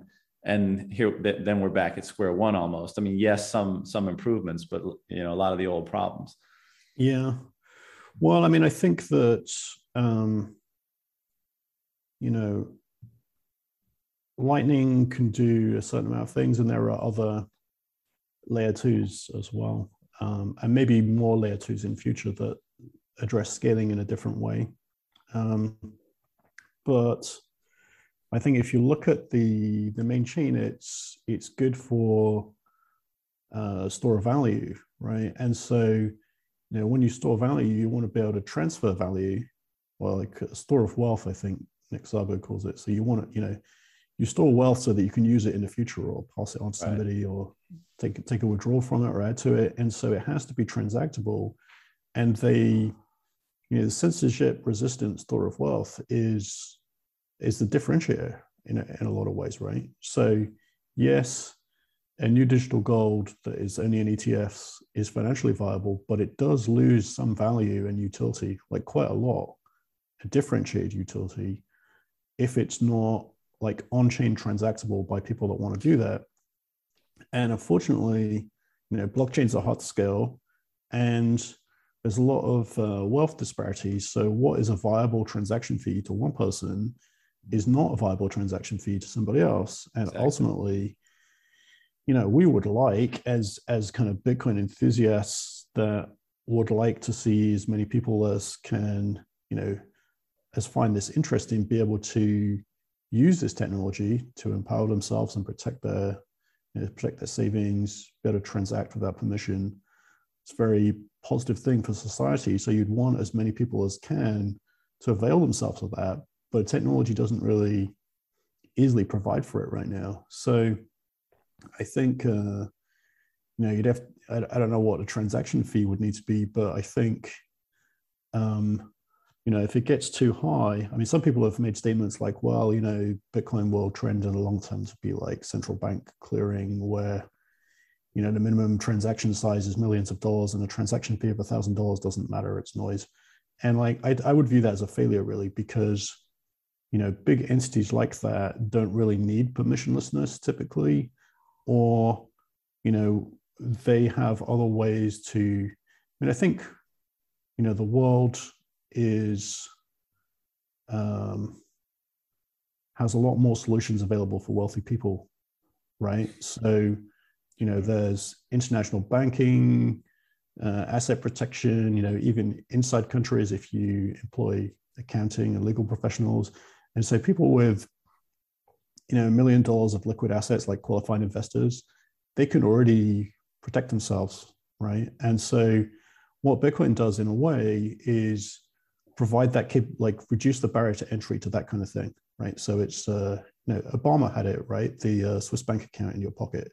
Mm. So, you know, you really want the the barrier to adoption to that to not be, you know, that much more than the cost of the mobile phone or something, right? You want to be able to transact you know, $100 or $1,000. Now, I mean, of course, it doesn't mean you have to transact on chain with, you know, $1 of value because there's also fiat currency in other, and, and, and you know, a, a custody solution even would be good enough for a very low value because, you know, if it, most low value transactions are not targeted for censorship or seizure, and if they are, it's not your wealth it's some money that you might spend this week right? So it's it's annoying it's inconvenient but it's not going to you know freeze your entire wealth or large part of it. So so i think that know, it's not clear what that threshold is because there's wealth disparity but i think if if a transaction fees got high enough um,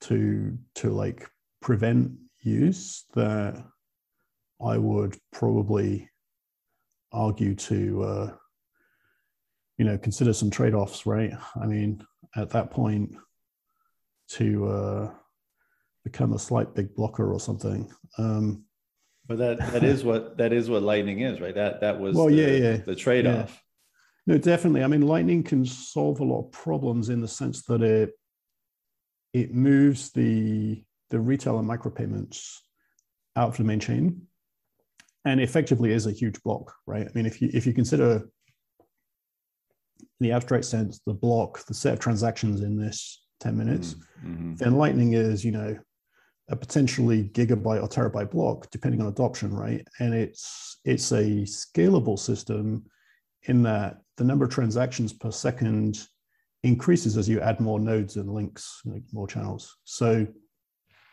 that's that's great, but I think there may be use cases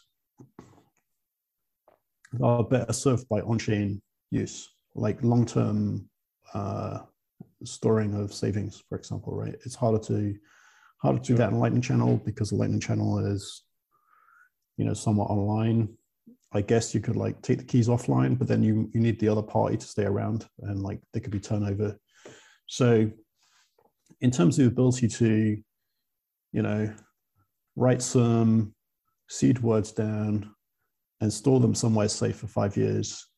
That kind of technology, I think Lightning is not suited to, mm. and the main chain is, or maybe store them for a year. You know, for for longer periods of time, higher value. So, I think in an ideal world, you know, it would be nice if technology provided solution for that, and maybe it will, right? Because there's there's a lot of innovation. The signature of execution, the SNARK technology can can do some pretty amazing things. So maybe we end up with the opposite problem in a, in, a, in five years. You know, where the blocks where there's um, you know the fees are zero because the scalability is infinite, and it'll be a different problem, right?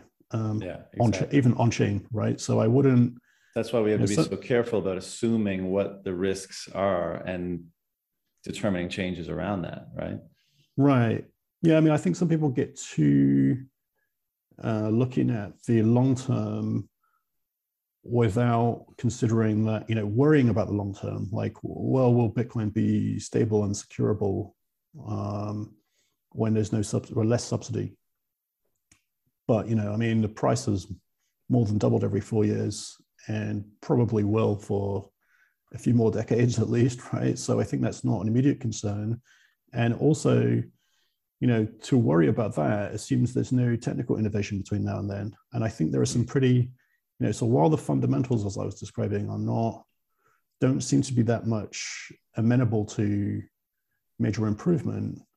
Um, as I say, I think the SNARK technology could make a generational shift to it.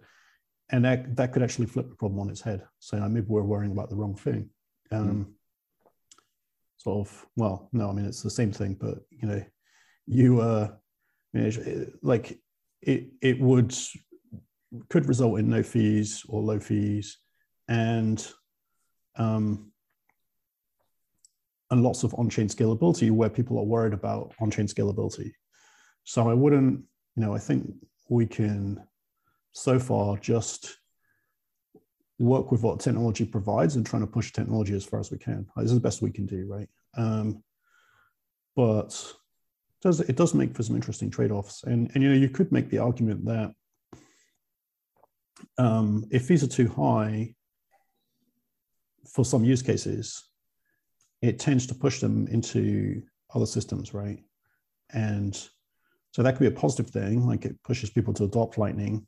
And I think you know that that did happen i think at some periods where bitcoin fees were high and then lightning adoption spiked it, went through a rapid adoption phase and the fees dropped a lot of fees are trading related and so there are probably more technologies for moving bitcoins between exchanges that don't involve on-chain transactions now i think that may be part of it um, part of why the uh, transaction fees are a bit lower even though the price is high uh, relatively speaking right um,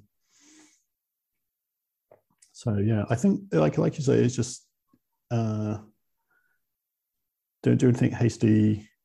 Try and improve the tech in focused ways, and be flexible to uh, what what the future yields or something like that. Yeah, I th- and I think I agree, and I think being humble about the veracity or validity of your own assumptions is also very important because who knows like we were talking about earlier you know whether this could be bootstrap kind of no matter what comes at it or what mistakes are made which may be the case but it also may not be. You know it, it may be the case that we get one crack at this and we just don't realize uh, how we how we would undo or or kind of fail at that crack so you know being extremely careful methodical and humble with how we approach it i think is probably you know a safe way to yeah. go well, I do agree with the one crack at it argument, which is, um, you know, was why I was not keen on altcoins. Like, you know, as soon as I got more actively involved in, was contacted by people creating altcoins, trying to recruit you to join that altcoin, and it didn't take me more than like, you know, 15 seconds to think, well, wait a minute, this is this is not a good direction. And like one of the arguments is that is what you said, which is that um, if you you know if if a given coin overtakes bitcoin for some silly reason you know like a fad uh, then it could probably it would probably permanently destroy the store of value concept because there would be no rational reason why that wouldn't happen again. In which case, it's not a store of value; it's more like a string of speculations, right? And that is that's a very difficult thing to, to you know you have to actively manage that. It's very risky, and that's the experience in the altcoin space, right? You know, there's a long tail of altcoins that kind of you know sink from relevance and lose value. So I think you don't you don't want it to happen, and I think that is.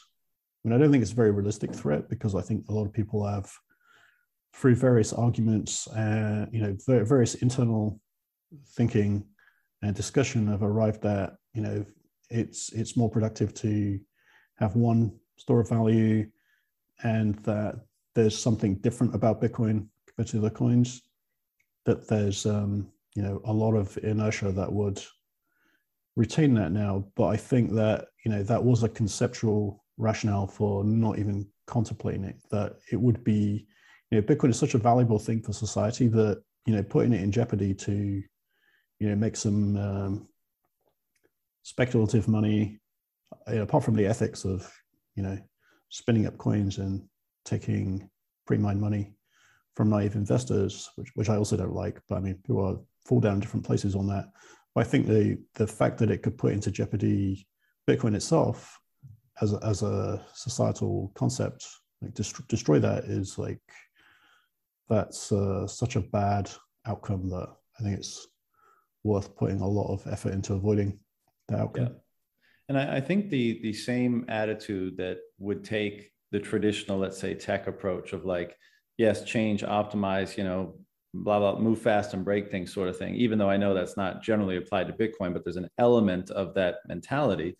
Um, you know, a lot of people that, because we were talking about where does, how Bitcoin is kind of pristinely valued through pure subjective assessment of its attributes and what it permits.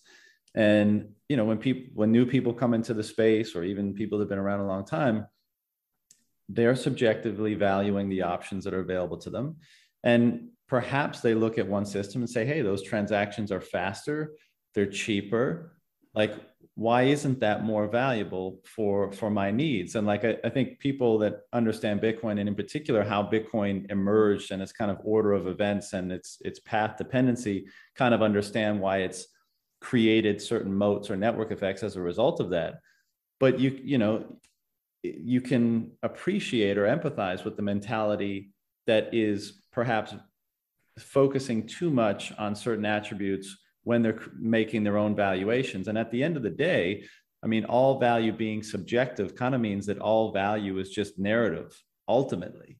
And so I think, I guess we have to be cognizant of and careful with the, the narrative and the meaning of, of what we're uh, working on here and, and in Bitcoin and how it relates to ones outside of it. I don't know if that makes a ton of sense, but yeah, I mean, I have seen actually very uh, newcomers, like or people that are not exposed to Bitcoin or crypto at all, uh, very quickly make some observations that are much truer and insightful than they maybe realize, and like everybody could learn from. Which is, you know, all the newcomers who end up getting a detour into altcoins before realizing that uh, that's not going anywhere, and that is that you know, they'll, they'll say, because there's this whole sequence of, you know, what about this? What about that? That people go through, right? And so one of them is like, well, you say it's scarce and there's only 21 million coins, but there's an infinite number of altcoins.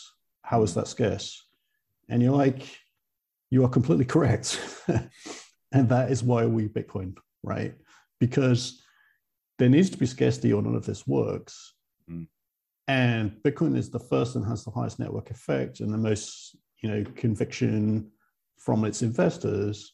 And so it's a natural Schelling point to fulfill that function. And so you're correct. That's that's the only thing that's really, you know, defensively scarce, and everything else is not. And while you could say there's something arbitrary about it, like oh, it was first and it was 21 million versus 42 million, or halving every four years versus every five years. That aside, the fact the historical fact can't be changed, and the kind of virgin birth rate where there was no pre-mine. Nobody had, you know, uh, a different level of understanding about what's happening or insider marketing or anything like that, right? So it can't be like basically the Bitcoin experiment can't be repeated, is what I'm getting at. And so that being the case, here we are. Bitcoin exists, and the others can't really, you know, if if you go down that path, there is no digital scarcity, and it all ends. So as we want the societal benefit of digital scarcity, I guess we use Bitcoin, right? Because that's all there is. Right. And and the, the mind trip about that is that ultimately it's a choice. Yes, you're economically incentivized, and yes, you can construct the rational argument based on its how it emerged and its virgin birth and the, how it was the first and no one was paying attention and all that kind of stuff. But still, ultimately, what you just described is a choice to say it's this one, not all those ones. And you know, a lot of people, especially people that first come into the space, like you said, are uncomfortable with that because they've been sold like this thing is this immutable, unchanging, you know, thing that's going to coordinate all economic activity on Earth, you know, for the rest of time, ostensibly, or whatever it is. And then they're confronted with the the element of choice involved in that equation, and that makes them uncomfortable, right? Because choice can be transient, choice can be, you know, and then this is kind of what squeaks in the door of like an, an element of faith in this whole dynamic. It's like you're you're you're choosing this narrative, you're choosing to impose kind of that arbitrary limitation we've been discussing on this thing because you you recognize the value of doing so. And even though it has all of this other stuff to help maintain that, there is that little element of it hanging yeah. in the wings. But I mean, you can you can combat that as well with some sort of ab initio thinking, like a, an ex, a thought experiment. To say, well, you know, here is Bob somebody who just got involved in Bitcoin and he doesn't have any Bitcoin and he thinks, boy, wouldn't it be nice if I had all the coins? So he starts Bobcoin. And you know, nobody so so what stops him, right? Well, he could do that, but nobody's going to value it. And if he does it, and if he was successful, then Alice and you know Charlie and everybody would do it, and there'll be no value because you know, if everybody has their own coin, no coins have value. And so, you know, then you can extend that and say, well, what if Alice and Bob and Charlie get together and they make their coin that they share between them and they share it out, you know, they pre-mine it and they share it out between them. Nothing really changed. You know, it's there's still like thousands or millions of groups of people that could do that. And it all ends in no value, no interoperability, no maintenance resources. So I think um, while it's a tempting kind of narrative that promoters of that are trying to sell coins might use, that ultimately it, it falls on its face under scrutiny, I would say. Um, yeah. I, I agree. But I think it takes a relatively high degree of sophistication to realize that. And I guess the hope for Bitcoiners among us is that not everyone who engages with Bitcoin, in fact, a minority wouldn't have to because the economic incentives would be so obvious and uh, and powerful in and of themselves that they wouldn't necessarily have to kind of understand the psychological or philosophical or broader scope of of what actually makes it unique and you know versus all the other ones. And I think that is the case, you know, which is why those of us who have these conversations are is the minority, right? Most people that buy Bitcoin do so because they're playing to their incentives. And I guess the hope is, and perhaps even why we have these conversations, is to make sure that we we maintain the attributes that permits Bitcoin to have those incentives that allow people to automatically adopt it, absent having to have these these sort of more sophisticated understandings. Yeah, I mean, I think the um, people sort of often learn from their environment or the thinking of groups of other people or the general attitude and understanding of other people. So it's very fascinating to watch some really early.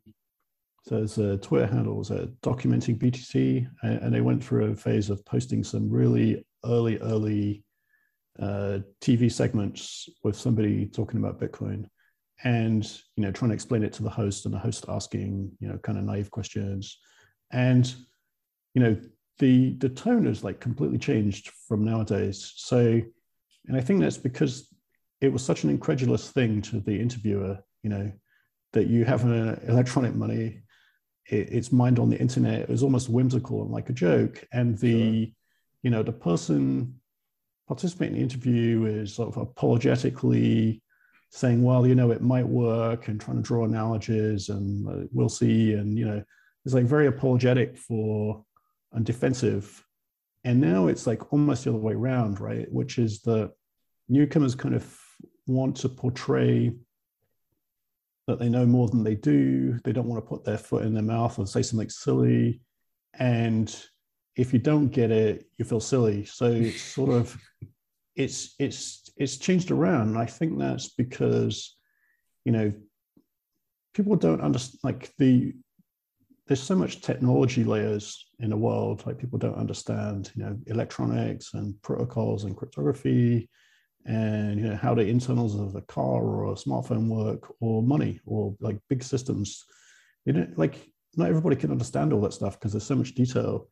And so a lot of things are taken on trust based on uh, you know how other people act around them. Like everybody takes something seriously. That's the one.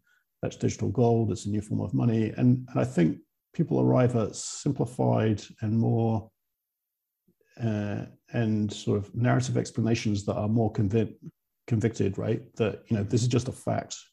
You know, there's so many people walking around that've got this like very factual attitude that it's contagious. And you know now newcomers interact and like they're the newcomer in a space, and everybody has got a very clear picture in their mind about how something works and how it all works and fits together. And simplified way, much clearer and simpler ways to explain it. I think it takes people a long time to arrive at those explanations.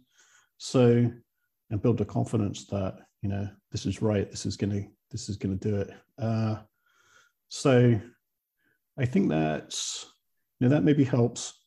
so, you know, if that continues, um, I mean, I think presumably that has to continue for Bitcoin to reach, you know, overtake gold parity and start to compete with um, the monetary use cases for real estate, which is, you know, I mean, it's it's eating into the utility uh, purposes because there are people that can't afford reasonable quality housing because there's a lot of monetary use of real estate that's actually unoccupied and things like that, right? So, mm-hmm. that's actually uh, inefficient for society, and you know, people are just looking for a store of value. They're not necessarily looking to, you know, store value in property that they're not directly using. So, um, I think the you know, gold as a monetary technology presumably was confusing at one point in time, or you know that, that hypothetically this could store value. So I think for for Bitcoin to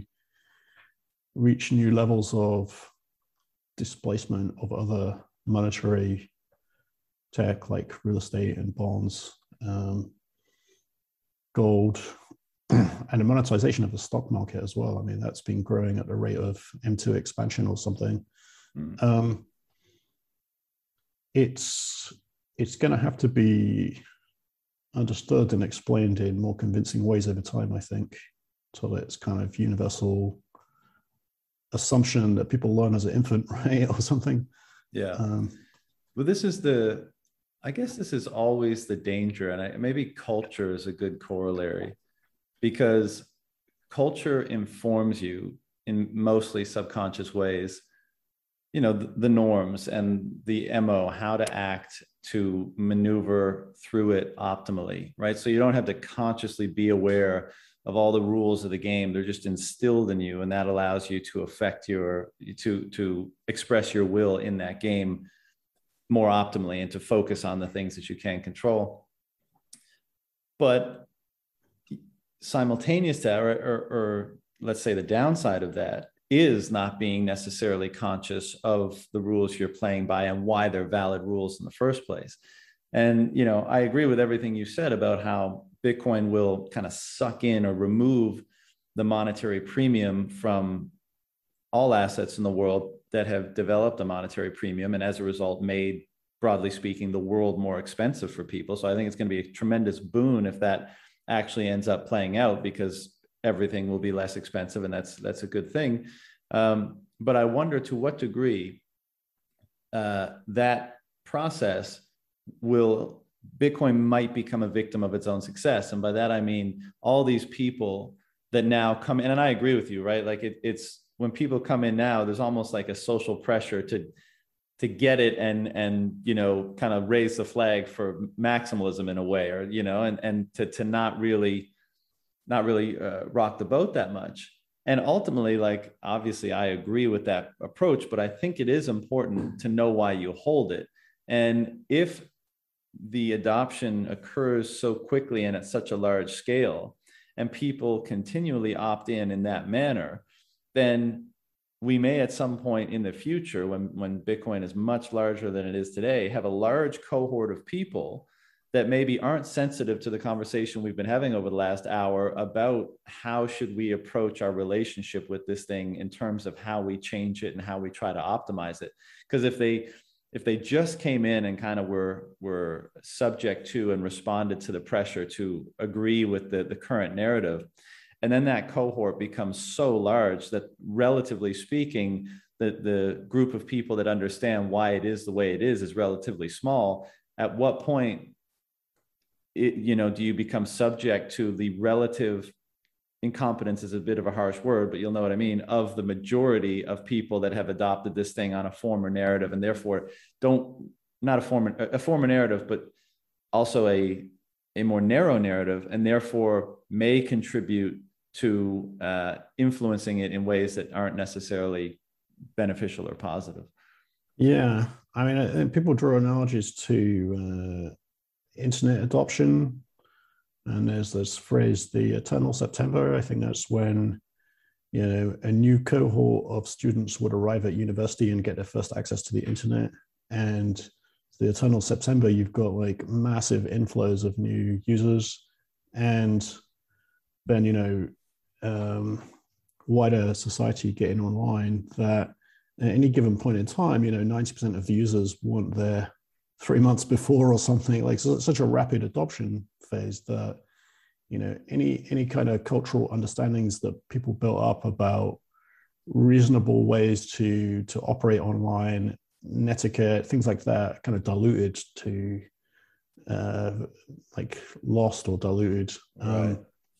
And I think one thing that helps Bitcoin a bit in that regard is, well, maybe a couple of things, but one thing is that the earlier adopters on average have more economic influence.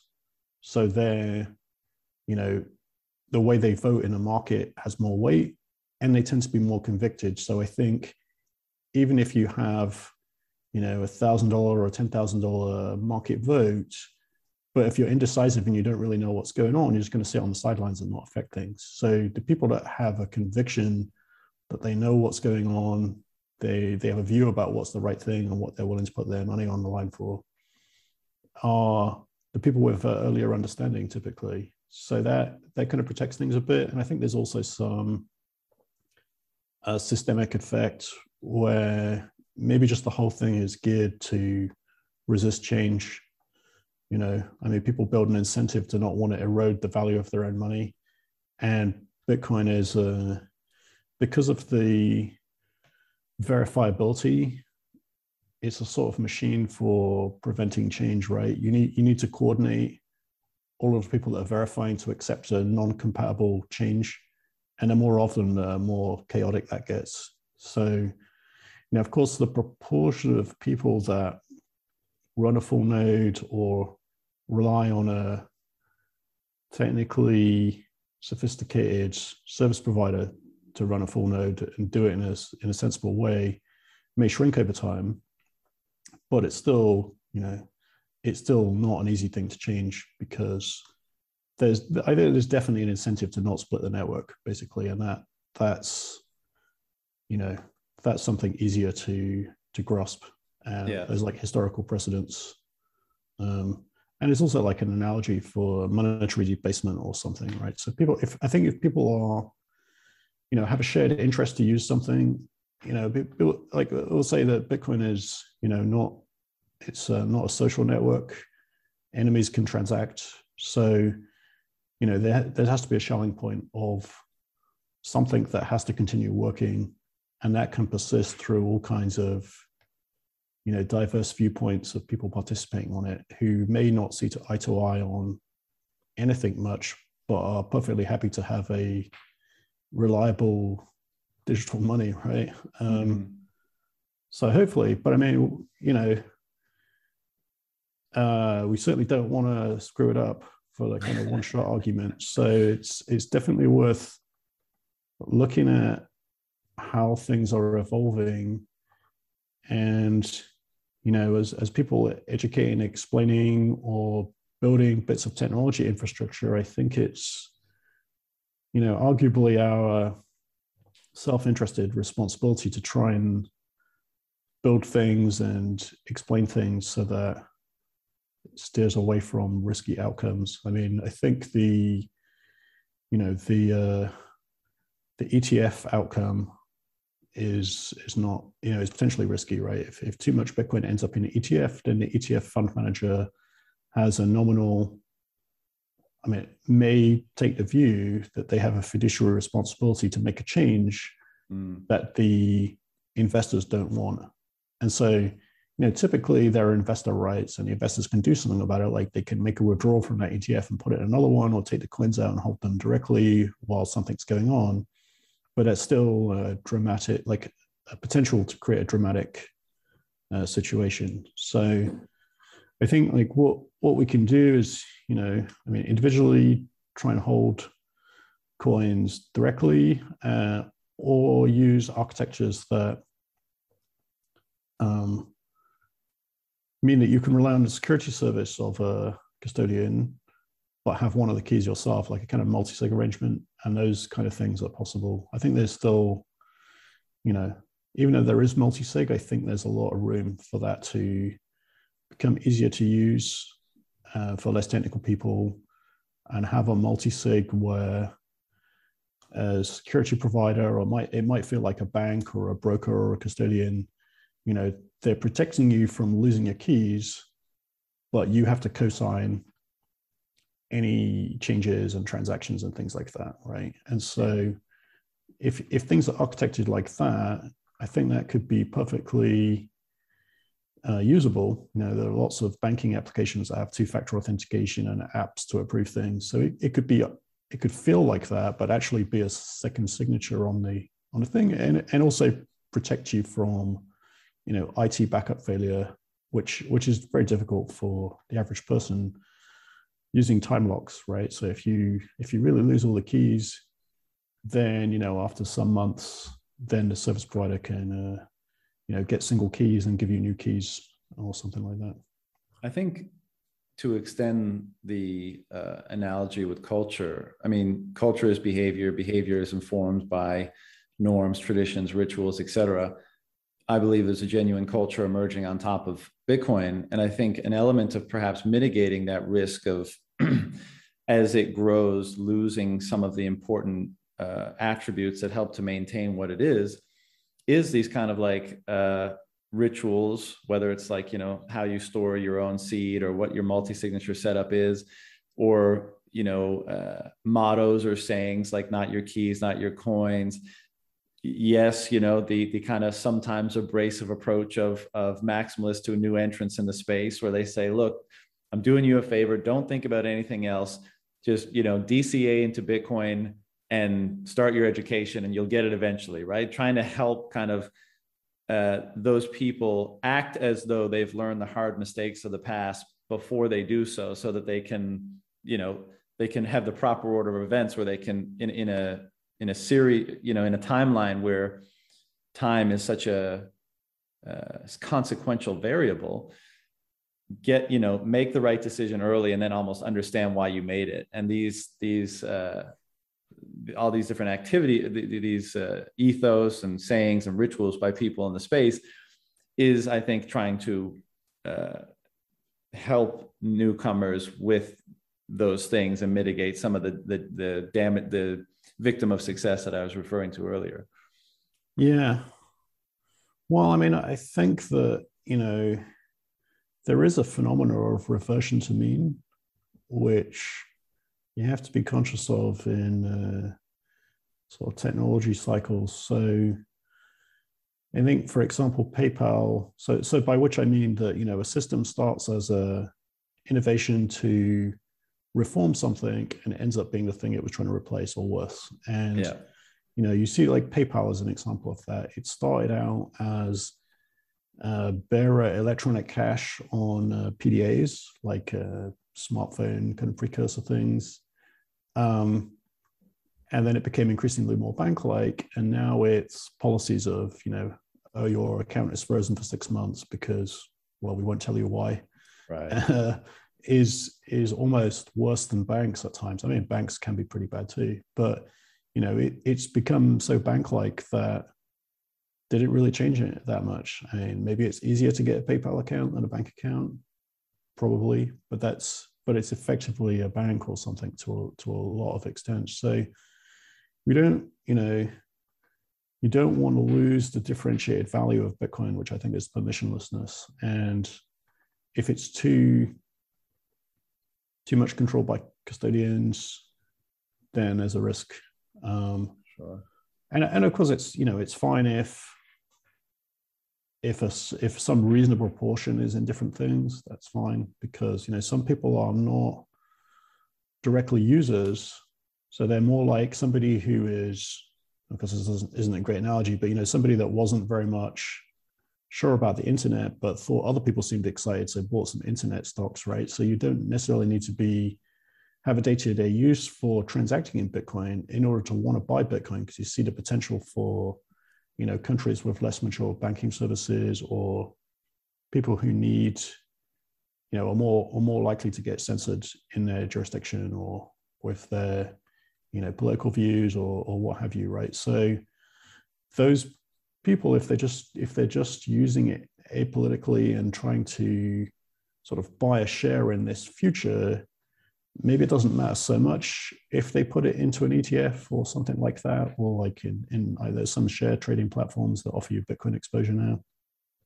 Um, I think you don't want too much of it. You want like enough of it that convicted activist investors can take a stand in, the, in the market in it with physical ownership and, and enough choices of trading venues internationally that they can, you know, either in a decentralized trading platform or on, on trading platforms that, I mean, generally trading platforms are incentivized to let people vote in both directions in, in a market term, right? So usually there will be competing venues that will, uh, you know, let you uh, trade against somebody with opposing views.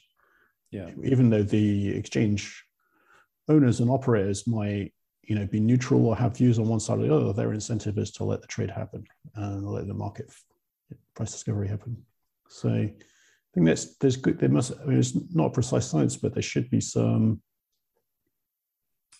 um, you know, enough full nodes, enough private key ownership, enough activist investors, not too much ETF, fiduciary thinking, that kind of thing. So yeah, I think I think one of the, the great benefits of how Bitcoin emerged on the world and the what it represented and the ideologies that it pulled on in its early adopters because you know i think of etfs as white label bitcoin that effectively neuters them. You get price exposure but you don't get any of the other benefits of, of bitcoin.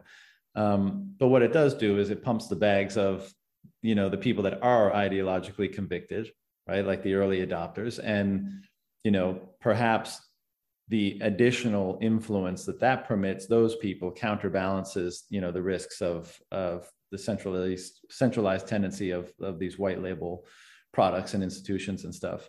But you know talking about culture like what bitcoin is and the culture that emerges around it i'd love to know um, we talked a little bit about your history so we're going back on the timeline a bit but when you first encountered bitcoin what was your impression of what it was? And I know that might be a little bit of a broad question, but how has that evolved over time? Because I think all of us that are, you know, basically crazy Bitcoiners, every day it's almost like there's epiphanies about what this thing is and what the implications are and what it means. So I'd love to know how your understanding uh, or perspective has evolved on that? And then also simultaneously, because you've been around for so long, what is your impression about the impact of this thing on people and how that how that turns into a culture? Because I spend a lot of time on this podcast talking with people about how after learning about Bitcoin, adopting Bitcoin, uh, how they've how they've experienced pretty profound life changes, right? Like their their hope for the future has changed, their time preference has changed, their approach to their health, relationships, education, ambition, career have all been reoriented as as a result of exposure to this thing, and that's a really phenomenal sort of phenomenon. You know, that's a that's a unexpected right. sort of thing just for this internet money. So. I'd love to, you know, because you've observed so much of it, I'd, I'd love to get your perspective on both of those things. Yeah, I mean, when I first heard about it, it was like the email from Satoshi, and so I got a better picture of how it worked by reading Hal Finney's uh, experiment write-ups in January 2009.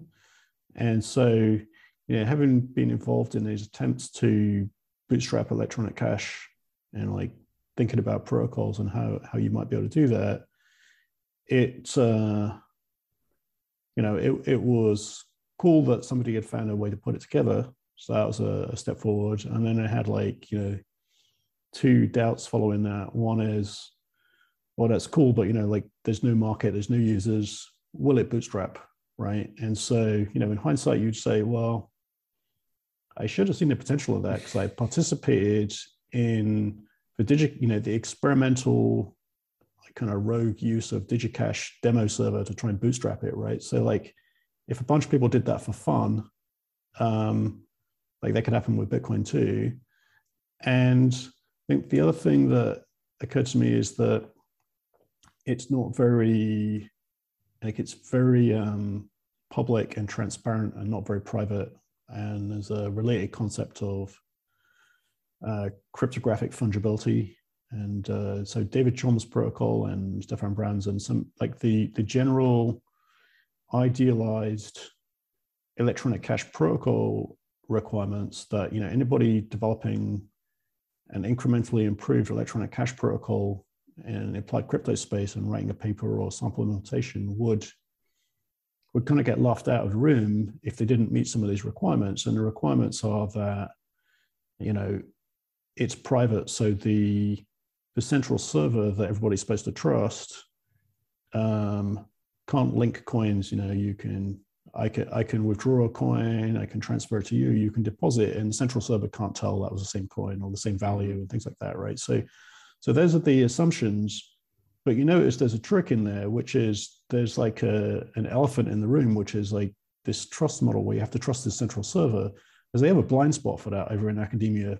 Back in, you know, 2009, that was just like accepted as the way things work and um, so I saw that a lot of the academics had a hard time with it because they're like, well, you know, the privacy is really bad and the security, because they're just measuring against these idealized requirements, right? And, and so I had like some of this in my thoughts because I, I worked on some of those protocols.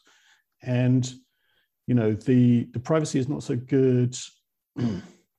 and the you know, the possibility to roll back and take coins or double spend coins due to a rollback is protected by proof of work, which is an economic argument where the attacker and the defender are matched, right? Whereas with the electronic cash systems, if you accepted this elephant in the room that you trust the central server, which is kind of bogus assumption anyway, then you wouldn't be able to steal coins. There'd be an enormous asymmetry between the attacker and the defender. You know, the defender could just have, you know, a 256 bit key and just laugh in the face of anybody who tried to take it.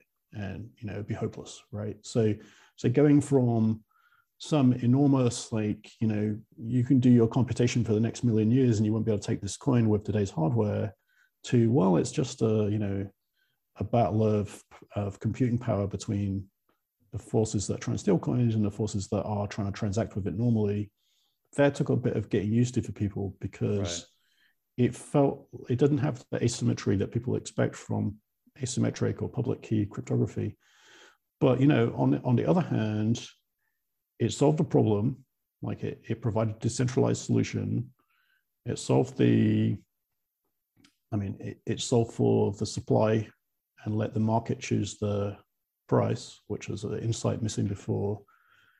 And it's decentralized. And the previous centralized system, like DigiCash, uh, failed due to its centralization. So, you know, people were trying to find decentralized solutions because of that, like informed by that, but he didn't find a solution. So, you know, so while people would say that, well, you know, the the privacy isn't ideal, and the asymmetry between the attacker and the defender is not as is, not very robust. Well, you know, there's not a big a big gap, like an exponential gap.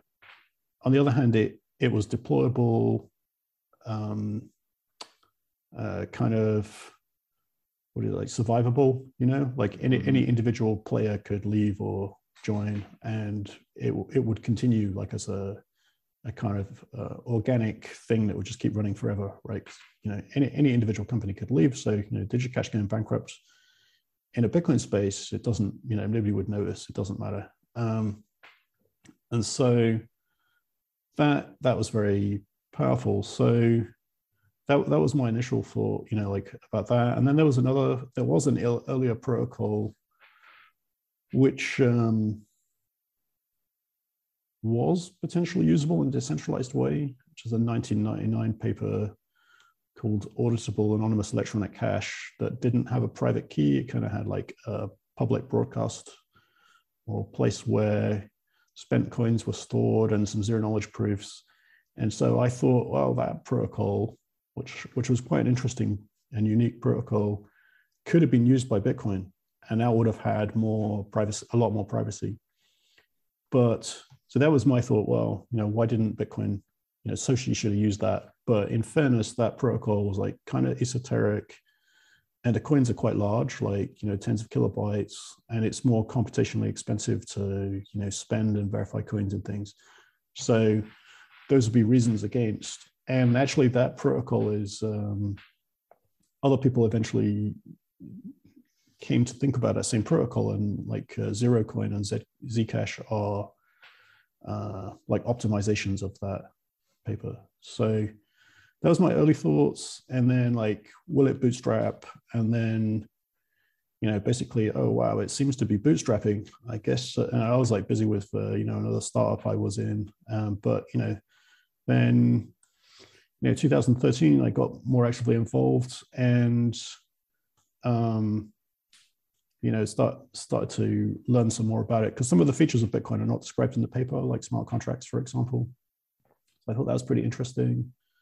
Um, and then you know i think takes people a while to understand the uh, game theory that we described about the forks you know how the miners actually have less influence than people think they do so I think a lot of people start with the assumption that miners are kind of running the network and there are lots of them and it's decentralized, so that's okay. But actually, they don't, like, due to some more subtle economic game theory, they are, you know, service providers that have to do what the market wants them to do, or they get fired, basically, or, or their work is ignored if it's not, you know, it's like, it's like the, uh, actually, the, um, what is it labor theory of value fallacy right? I think that that's the which which traps a lot of people even outside of crypto right? The labor mm. of, labor theory of value. So so i think it's that misthinking that leads people to assume you know maybe don't recognize it but i think that's why they assume that miners control things because ultimately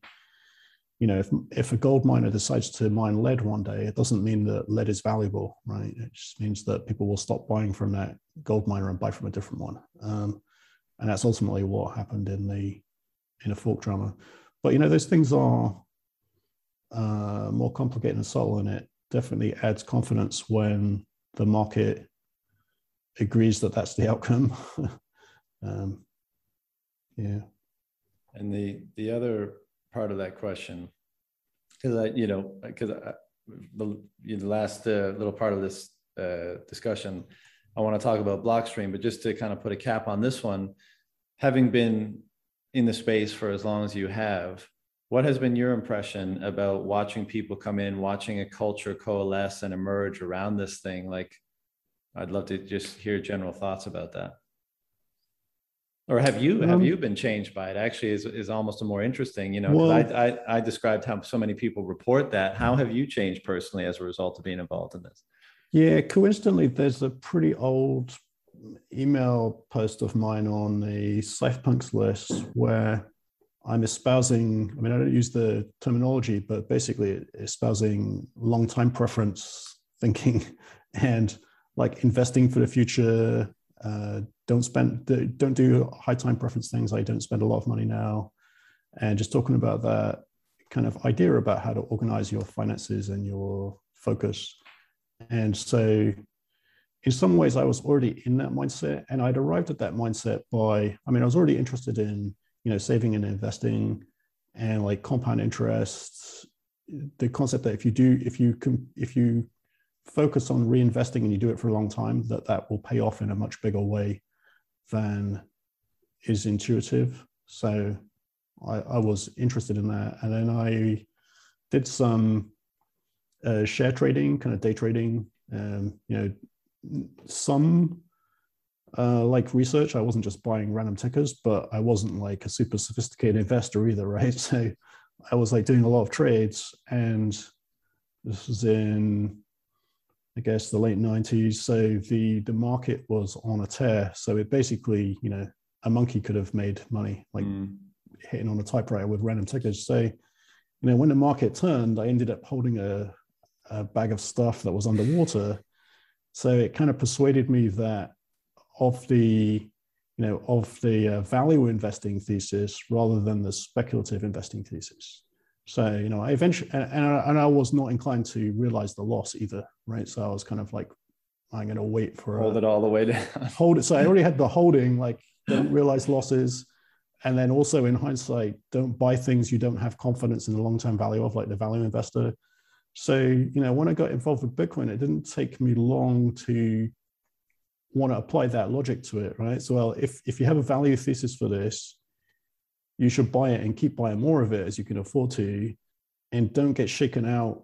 Like if you know the investment thesis that if a price goes down and you're a value investor, you should be pleased and buy more, right? Where a lot of people, just human psychology, and so so going through that day trading experience and the bear market like the stock market bear market kind of taught me that lesson beforehand where i think a lot of people learn that lesson during a bitcoin cycle right? And uh, so it, it, it, does take a lot of people a while to learn the uh, hodl story right? You know the uh, the drunken rant on uh, Bitcoin talk about the guy who realized that day trading is a bad idea and he's just going to hold. So, well, yeah, that's that what's so funny. That's what's so funny about the, the culture and, and when you see people first come in, right? Like Bitcoin will lose 50% of its value. And you have all these laser eyed people on Twitter saying, what is this, a dip for ants? Ha ha ha. ha. you know, right. it's such an unusual attitude. Yeah. Well, I mean, I think that part of the, the, um, I mean, it, people have said this in, in stock investment theory too, probably Warren Buffett or other investors, that you want, for a company, you want good investors, like people who think that your company has long term value. Mm. So they will hold it if it pulls, you know, if, if you're affected by short term market effects or just, you know, market randomness. Um, it's the same for Bitcoin. Like Bitcoin benefits from value investors more. You know, the volatility is created by speculators and people who don't have the stomach for volatility who get themselves in too deep. And you know another thing about so that that's one kind of investor that can leave the market when they should hold arguably. You know if you can't if you assume you can't time the market. Then the other um, kind of thing that exacerbates volatility is people who get you know they start dabbling with higher risk trading strategies leverage. like leverage, right? And then you know there's another market saying that you know leverage can turn a good trade bad, but not make a bad trade good, which is it, meaning that you can be holding a position and you're making the right bet in a value thesis terms, but you're forced to sell it to you know downside the risk or you're liquidated you know either you're avoiding liquidation that that could be more painful later, or you're liquidated on on its position size, and so you know you're forced to make a trade that you didn't want to make. And so mm. I think there's a lesson there, like well, either either don't use leverage, or if you must, you know, if you want to play with that stuff, cold store most of your coins and do it with a small percentage, so that if it goes horribly wrong, you won't be you know wiped out and feel bad about the outcome uh, and learn something from it right? You don't want to learn with you don't want to do high trade high risk trading strategies with all your eggs in one basket anyway. Right. and you know high risk these, these things are unless it's hodling bitcoin. Yeah. Well i mean that's that's a curious fact right? Because as such bitcoin itself you know, doesn't is, seem very high risk to us. Well, I mean, like if it probably felt higher risk, you know, five years ago or more, right? Sure, sure. And and rightly, uh, or eight years ago, or what have you.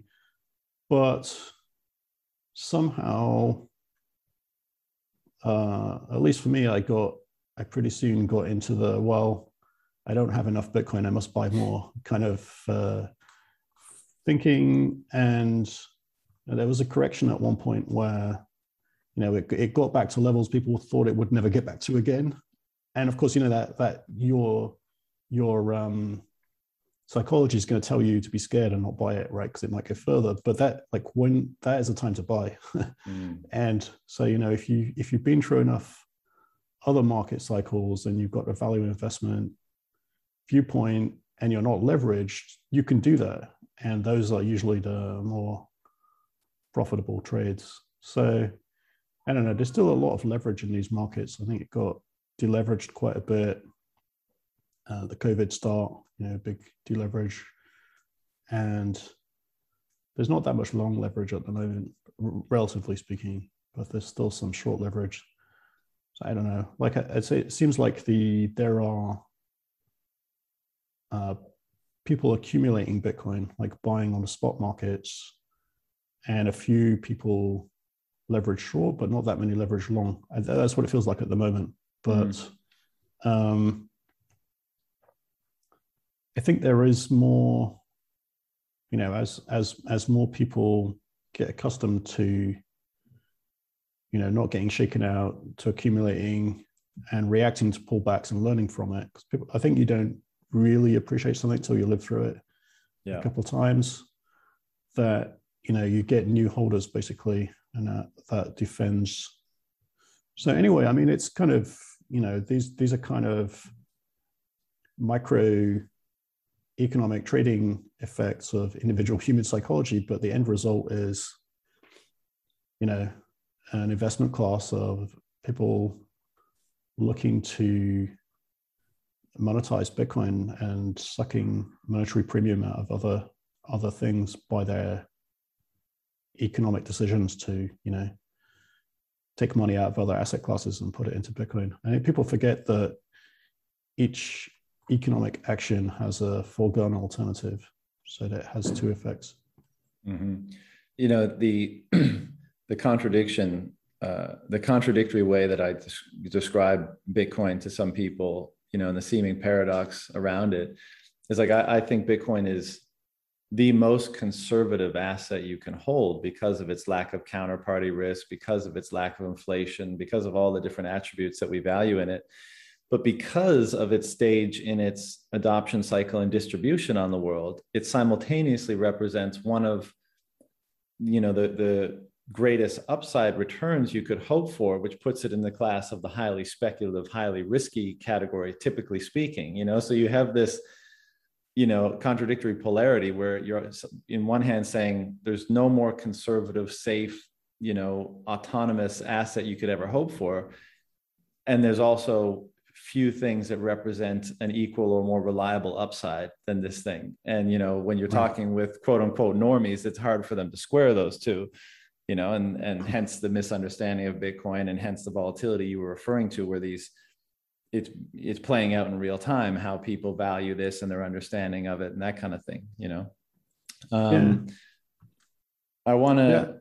go ahead uh, yeah i was going to say like the what, what you said about the sort of ratio of um, historic return to volatility is is like formally the Sharpe ratio, like the volatility versus return ratio, and um, so on that basis, Bitcoin is statistically a you know an outlier, like a a great investment because yes, it has high volatility historically, but it has return that far outweighs that, and so, but you know that that's a kind of professional investor concept that a lot of people are not going to know about and or portfolio management concept right? So you know in principle if you if you can't stand that volatility and like realistically a lot of people don't want to think about that level of volatility um, then the logical thing to do would be to you know buy an allocation because you know like a 5% allocation or a 10% allocation it's not going to wipe you out if that falls 80%, it's it's only going to make an 8% difference. And if the rest of your investment in like real estate or property, I mean, it, it stocks or whatever you're doing is making no return or a loss or not a real return, like only a return due to M2 monetary expansion, then the Bitcoin component may be end up being the lion's share of the return on your portfolio even though it's only 10% of the makeup of it because of the characteristics. And it makes sense to put these things together if you don't have to risk appetite to go you know to go super heavily into bitcoin but that you know the concept of constructing a portfolio out of uh, high Sharpe ratio things and and lower things is is not what's on people's minds so mm. they will you know be attracted to the highest upside thing and then buy more of it than they can stomach the volatility for and like mm-hmm. up you know upset the apple cart so yeah yeah maybe there's room for um like a structured product that you know you put us dollars into and it it hedges things somehow right it buys a bitcoin allocation and it it uses yield on the dollars to provide some downside protection. So kind of like, I mean, like a structured product, those things are often constructed by, you know, putting a three-year product together uh, where let's say 80% of the money is put into a bond that will rebuild to 100% to provide a capital protection. And then the 20% is put into some more risky thing like leveraged options or something. So basically doing the the risk management for you yeah. you're lazy I mean, just, or you don't have the expertise or whatever right so i mean if somebody gives you the proposition that look here's a product that will you know you'll either get your money back or you'll get you know 25% of bitcoin's upside like you know however, however that works out when you do the sums um that's like a proposition that people can get behind because like well i get my money back like what could go wrong right so and of course those things are hard to achieve today because the they're usually built from like zero coupon bonds or very low risk. I think to call themselves a you know a capital protected product, they need to use a certain tier of um, rating on the on the yield product. Um, and, and the yields are very low, so it's very hard to do right now. You, you know, you have to put like ninety eight percent of the money there to get one hundred percent back after three years or whatever they're going like right. low risk yield is. But you know, there are there are higher higher yield crypto. So it, I mean, higher yield on margin funding in the crypto space because of I don't know misunderstanding about risk or, or rules about risk maybe outside of you know in conventional finance.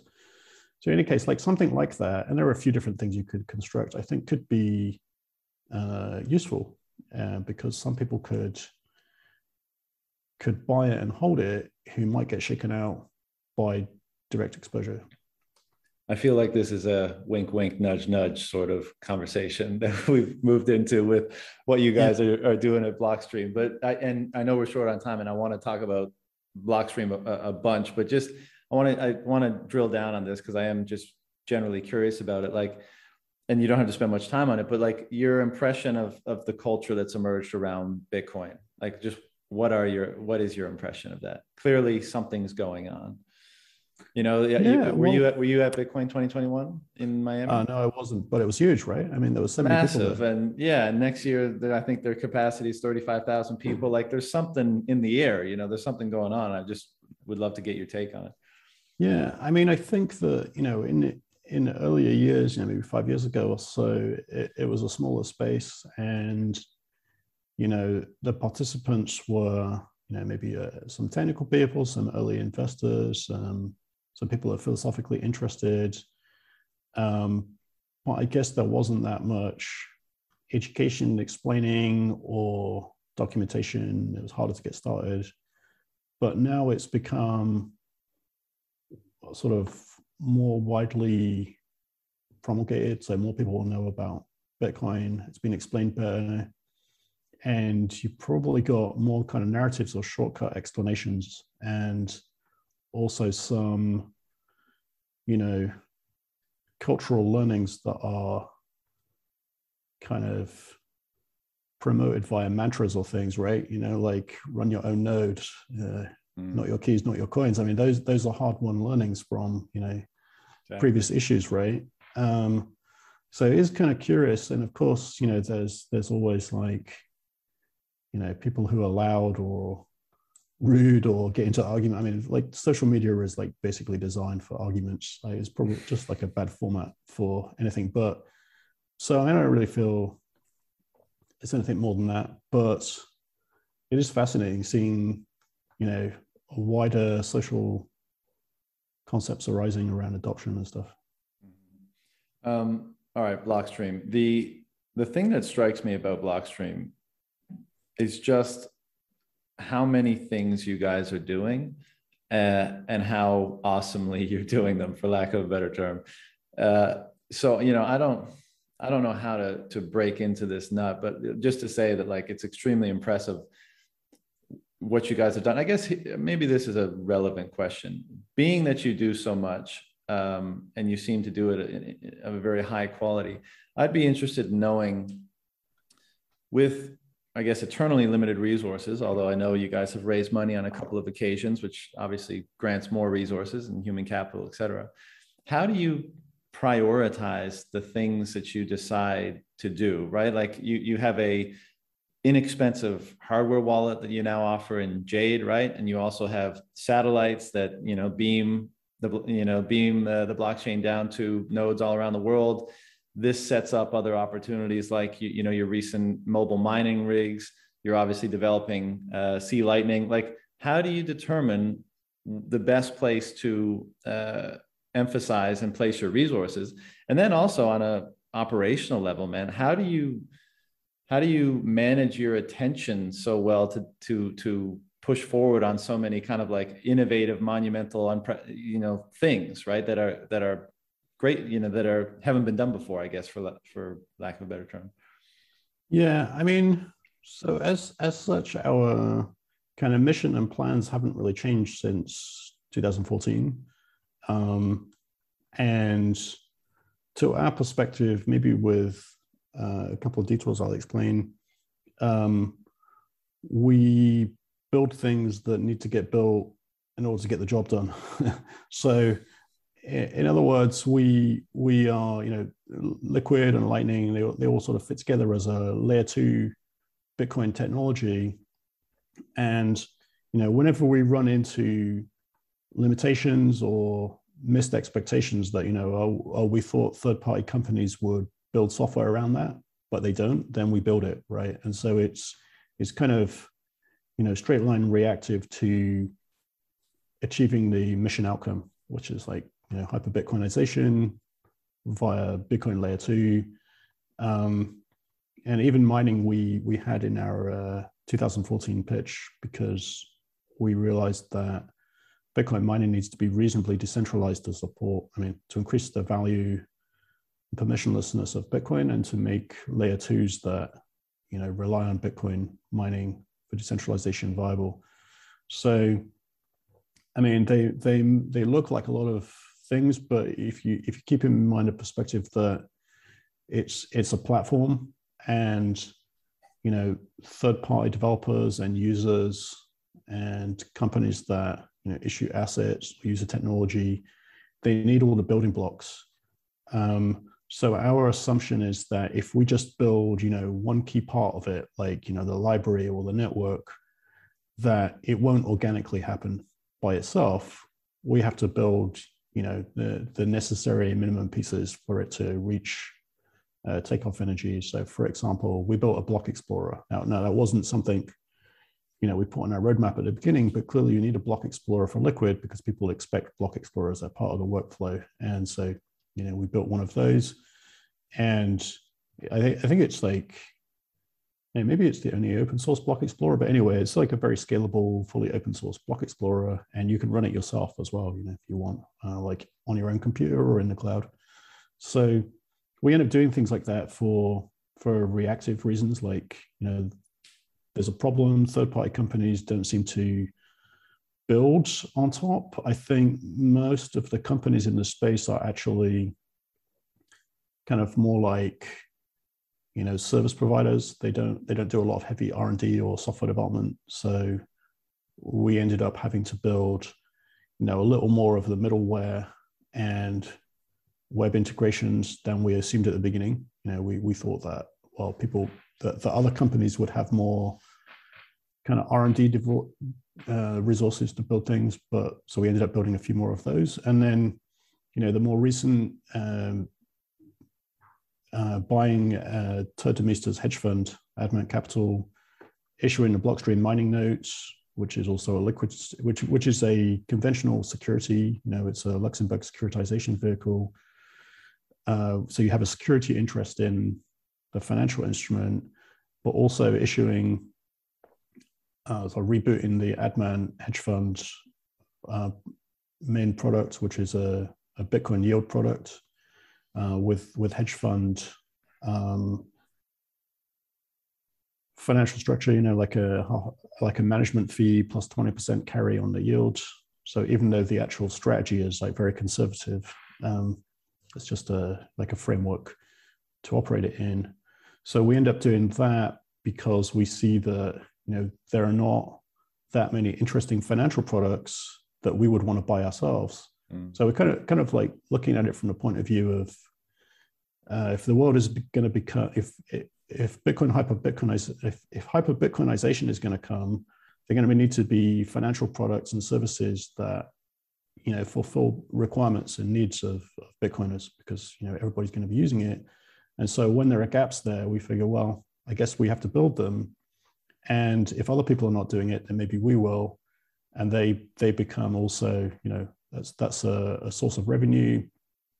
It's another asset class on liquid. It's another reason for people to integrate with or build on liquid. And you know that the strategy of building missing pieces is really paying dividends in the sense that you know at this point there are many startups building things on liquid you know, like applications and trading platforms and wallets, and you know the exchanges with integrations. Uh, you know, there's things like SideSwap, which is an Android and iOS application, which is technically a Liquid wallet. It integrates peg-ins and peg-outs, so you can move Bitcoin in and out of Liquid, and it integrates um, a bulletin board, so kind of atomic trustless uh, OTC transaction, but with reference to a, a, limit order. So users can enter limit orders. They they appear in a market, but the the marketplace is more peer to peer, and there's no third party custody. So things like that. Just you know, one day they appeared, and we didn't know the people who built it. They built it. They seem to have like pretty deep internal knowledge about Bitcoin and liquid technology.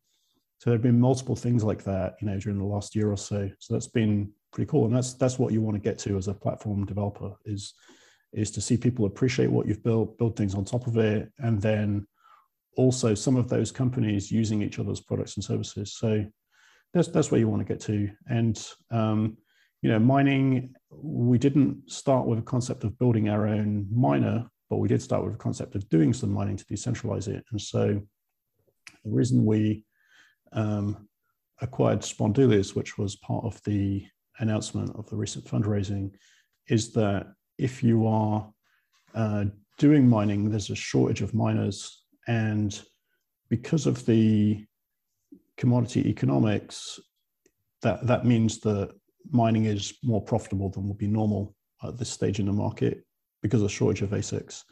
And so, you know, the cost to mine a Bitcoin is like $5,000 or less. So that tends to flow through into, and a shortage of ASICs flows through into a higher, you know, higher margins on, on buying miners and a shortage of miners. So really, it will help ourselves and potentially help the market to have another miner in market. And we could, we can also, you know, diversify the supply chain. So, you know, a lot of the supply chain and assembly is done in China. So we'll do it you know in other countries basically yeah i mean uh, that's awesome. And i guess the the the crux of my question was like let's take because as you said your vantage point from being in in the industry for so long and and kind of having your finger on the pulse of what people that hold bitcoin what they want and need and you know all of, all of that kind of thing, what the ecosystem needs. You know any one of those things that blockstream is now doing for example like the adamant uh, uh, acquisition and like it, it, it, i'm sure it's exciting to think of all the different ways in which you might facilitate financial services to this uh, clientele.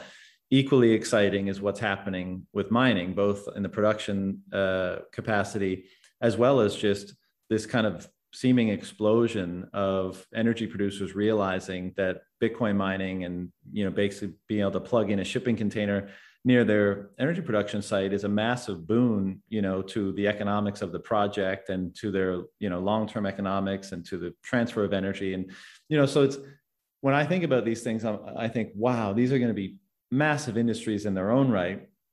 And, you know, I, I guess the, gen, the, again, the crux of my question was like, how do you kind of determine how to prioritize them because some of them are, are all so big but on the flip side of that, I'd also love to to uh, just ask you kind of a quirky question, but like, why do a cheap hardware wallet? You know, there's there's there's existing options in the market. I get that they're probably more expensive, and maybe that was some of the motivation. But you know, why why that piece of the puzzle? Uh, yeah, so so how we ended up doing the hardware wallet is uh, for a, a, again like a straight line reason. So you'll you'll see why when we, when we explain uh, how we arrived there, which is know, we have a pretty good relationship with the other hardware wallet manufacturers. The Green software wallet has uh, support for you know the the main hardware wallet manufacturers like Ledger, Trezor, and so forth, uh, using USB connections. Even on Android devices, you can plug in a USB wallet, hardware wallet, and use it on the software wallet. So we know the the vendors pretty well, and our only concern was to be able to innovate faster. So we uh, we wanted to be able to do um, you know have hardware wallet support for things like what sideswap does you know doing a limit order approved by the hardware wallet.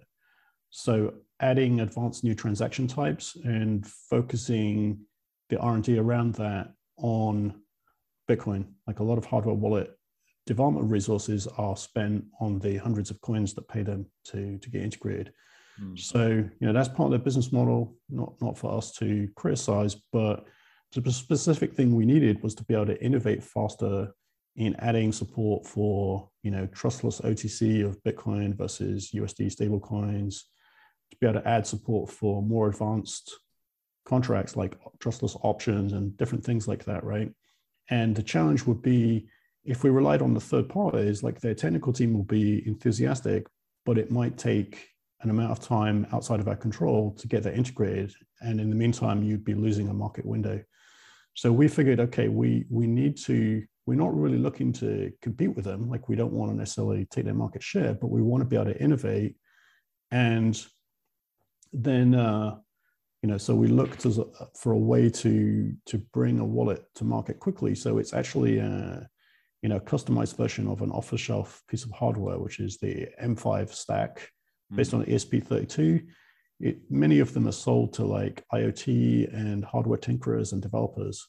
And so, and it's a, it's a kind of modular hardware uh, platform. So you can kind of snap together different things like a camera and a battery and a Wi-Fi and different things like that. So um, we targeted that platform um, because you know it was a fast way for us to do. We could contract a manufacturer to customize it to you know add the peripherals we needed, and it's an it's an open programming platform, and by doing that, we also you know so then we're like, well, you know, we should try to add some diversity to the uh, characteristics of a hardware wallet. Some people use multi-sig, and you want like different supply chain, different technology, different library, just in case something has an unforeseen issue. So we're like, well, okay, while we we've started on a track, like what can we do that's fast and different? So, you know, we don't have a secure element because that would add cost and time to, you know, to make work and tends to, you know, some some uh, secure elements are closed source, so that that that fights the closed aspect. So uh, we we developed a protocol to kind of use server assisted uh, lockout if you get a pin wrong too many times. So it, it's a different way to get a similar effect to the mm-hmm. secure element. And then for the price point, I think you know we we probably could charge more, but it's probably more interesting for us to, you know, see lots of people buy it and be able to use liquid.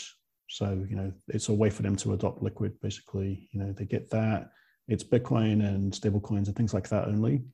And um, it makes them liquid, liquid enabled and liquid ready and able to participate in these kind of trustless peer-to-peer market functions, which is our point. And of course, we know we're we work with the other hardware wallet manufacturers, and you know there is cross-pollination of ideas. So maybe they will integrate some of these features uh, at some point as well, which would be great. Um, so that's why we did it and why the price point. Um, and also it's, you know, it's, uh, it's a fairly cheap device in terms of, it's, you know, this, the plastic is not like super ergonomically designed by a team. It's a kind of generic plastic casing, right? So, you know, some people have put quite a lot of uh, ergonomics and product thinking into their, you know, their touch and their feel and the ergonomics of the casings and stuff like that. So we didn't have the time because we wanted to get to solve a problem quickly. Um, so that's where that came from. And in terms of how we end up, you know, how we manage the priorities, I mean, actually, it's uh, you know, it, it's a fairly small team. Like it's about 70 people. Obviously, we're adding people since the fundraising, but and we do a lot of things. So it means that the individual teams are relatively lean because you know there'll be a team working on a wallet, people working on a hardware wallet, people working on mining, working on the financial products, uh, people working on Lightning. So to use an example, like the Lightning team is three people. So, and I dare say the other Lightning implementations are a, a multiple of that in size, right? So, you know, of course, they've got you know HR and management layers where we just have a team of three people and they do their thing. And I think part of it is being able to recruit people who are very mission oriented and uh, self motivated, and you know those three guys can hold their own compared to, well, uh, Rusty, Christian, and Lisa can hold their own compared to you know bigger companies and mm. do very well. So I think you know if people are on a mission and you recruit people who are you know very technically sophisticated and relevant experience, they can do a lot with a small team. Yeah. Uh, last couple for you, Adam. But the um, what do you find? I know this is kind of like possibly, you know, picking your favorite child. But what do you find most exciting about what you're up to at Blockstream? Like, where where does your attention naturally lead? Where do you most see the future kind of materialize and and want to create it? Hmm. Well, I mean, I think you know many of the things we're doing fit into the puzzle to release you know, I think the trustless market thing is very, very interesting. I think if people try out SideSwap, that's pretty inspiring what that does with Liquid, that it's, it's trustless and using Bitcoin related technology. But, you know, to get to the stage of something like that requires many of the building blocks. Um, so I think personally, I'd like to see, um, you know, more decentralization, more privacy tech in layer one or you know, potentially in layer twos or new layer twos that are providing more privacy. And so that that's a you know an active area of research. There's a lot of research, applied research in Snox, and actually Blockstream did a lot of the R and D and like applied crypto work on the Schnorr implementation and the Musig, you know, the uh, this type of Schnorr signature where there could be multiple signers behind it, but it looks like one signature. So that kind of thing. So we we have a team of people working on that. So we end up doing a lot of work on that. So we have quite a lot of um, applied crypto uh, brain power in a way. Um, so I think we're we're sort of well placed to do things in the privacy space as well. Um, this is potentially a, a uh, kind of superficial question, but you know, on the on the recent fundraise, you know, I, I believe the valuation of Blockstream exceeded a billion dollars, or was two billion, or something like that.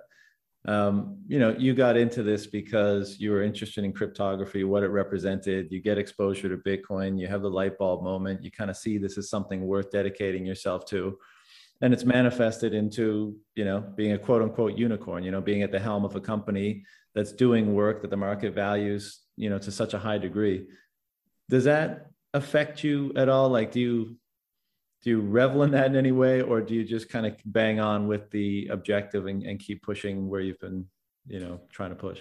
Yeah keep pushing. So so uh, really in a way it's you know the uh I mean, I have always a very kind of free market capitalist outlook anyway. And so, you know, revenue and investment is fuel to do more of it, right? So, and, you know, some of the things we're doing are capital intensive, um, you know, building a, an ASIC, building a miner, building out more power infrastructure, building containers, and software development itself, you know, they all use a lot of money and are um, you know having elapsed time to to get a robust finished finished effect. So yeah, we just we just look at it as you know fuel to do more of it, and it's a, it's a good time to be doing a lot of these things too. So we you know we're we're well placed to uh, make some you know grow our revenue rapidly with some of these lines of business as well, which is which is great because you know we can do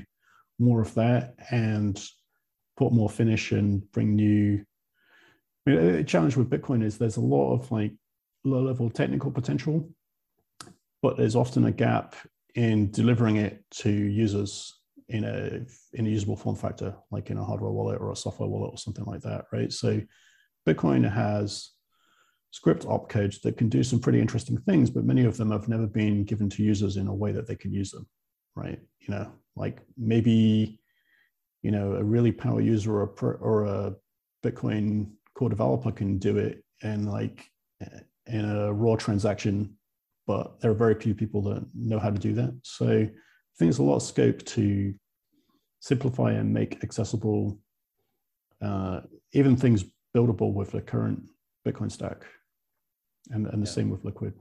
Yeah. Well, man, I think it's uh, incredibly exciting what you guys are doing at Blockstream. Uh, you know, I, I every time I see a press release or see you know something new you guys are doing, I just I'm kind of like, how the hell are these people uh, pulling this stuff off? Uh, and I definitely appreciate it, and I'm grateful for the work uh, and for the time today, man. So, uh, any closing remarks or anywhere you want to direct people if they want to check Blockstream or you out a little bit more? Uh, yeah, so I'm on Twitter at Adam3US. Um, Blockstream, a lot of Blockstream products are on blockstream.com. And uh, there's a Liquid network, has its own site, which is liquid.net, has a lot of different exchange and market makers and sort of Bitcoin technology company participants. Um, so yeah, I mean, I, it's like thanks for the conversation, and I think that you know it's one of the great things about Bitcoin is that you can have an immense amount of fun building the future of Bitcoin as well. So we're having fun over here doing our doing our thing.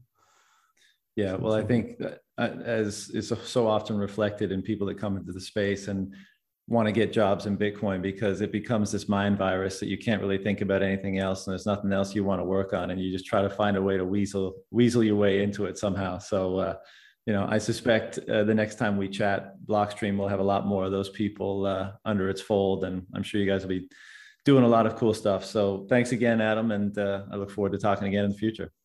Thank you. All right. All right, brother. Take care.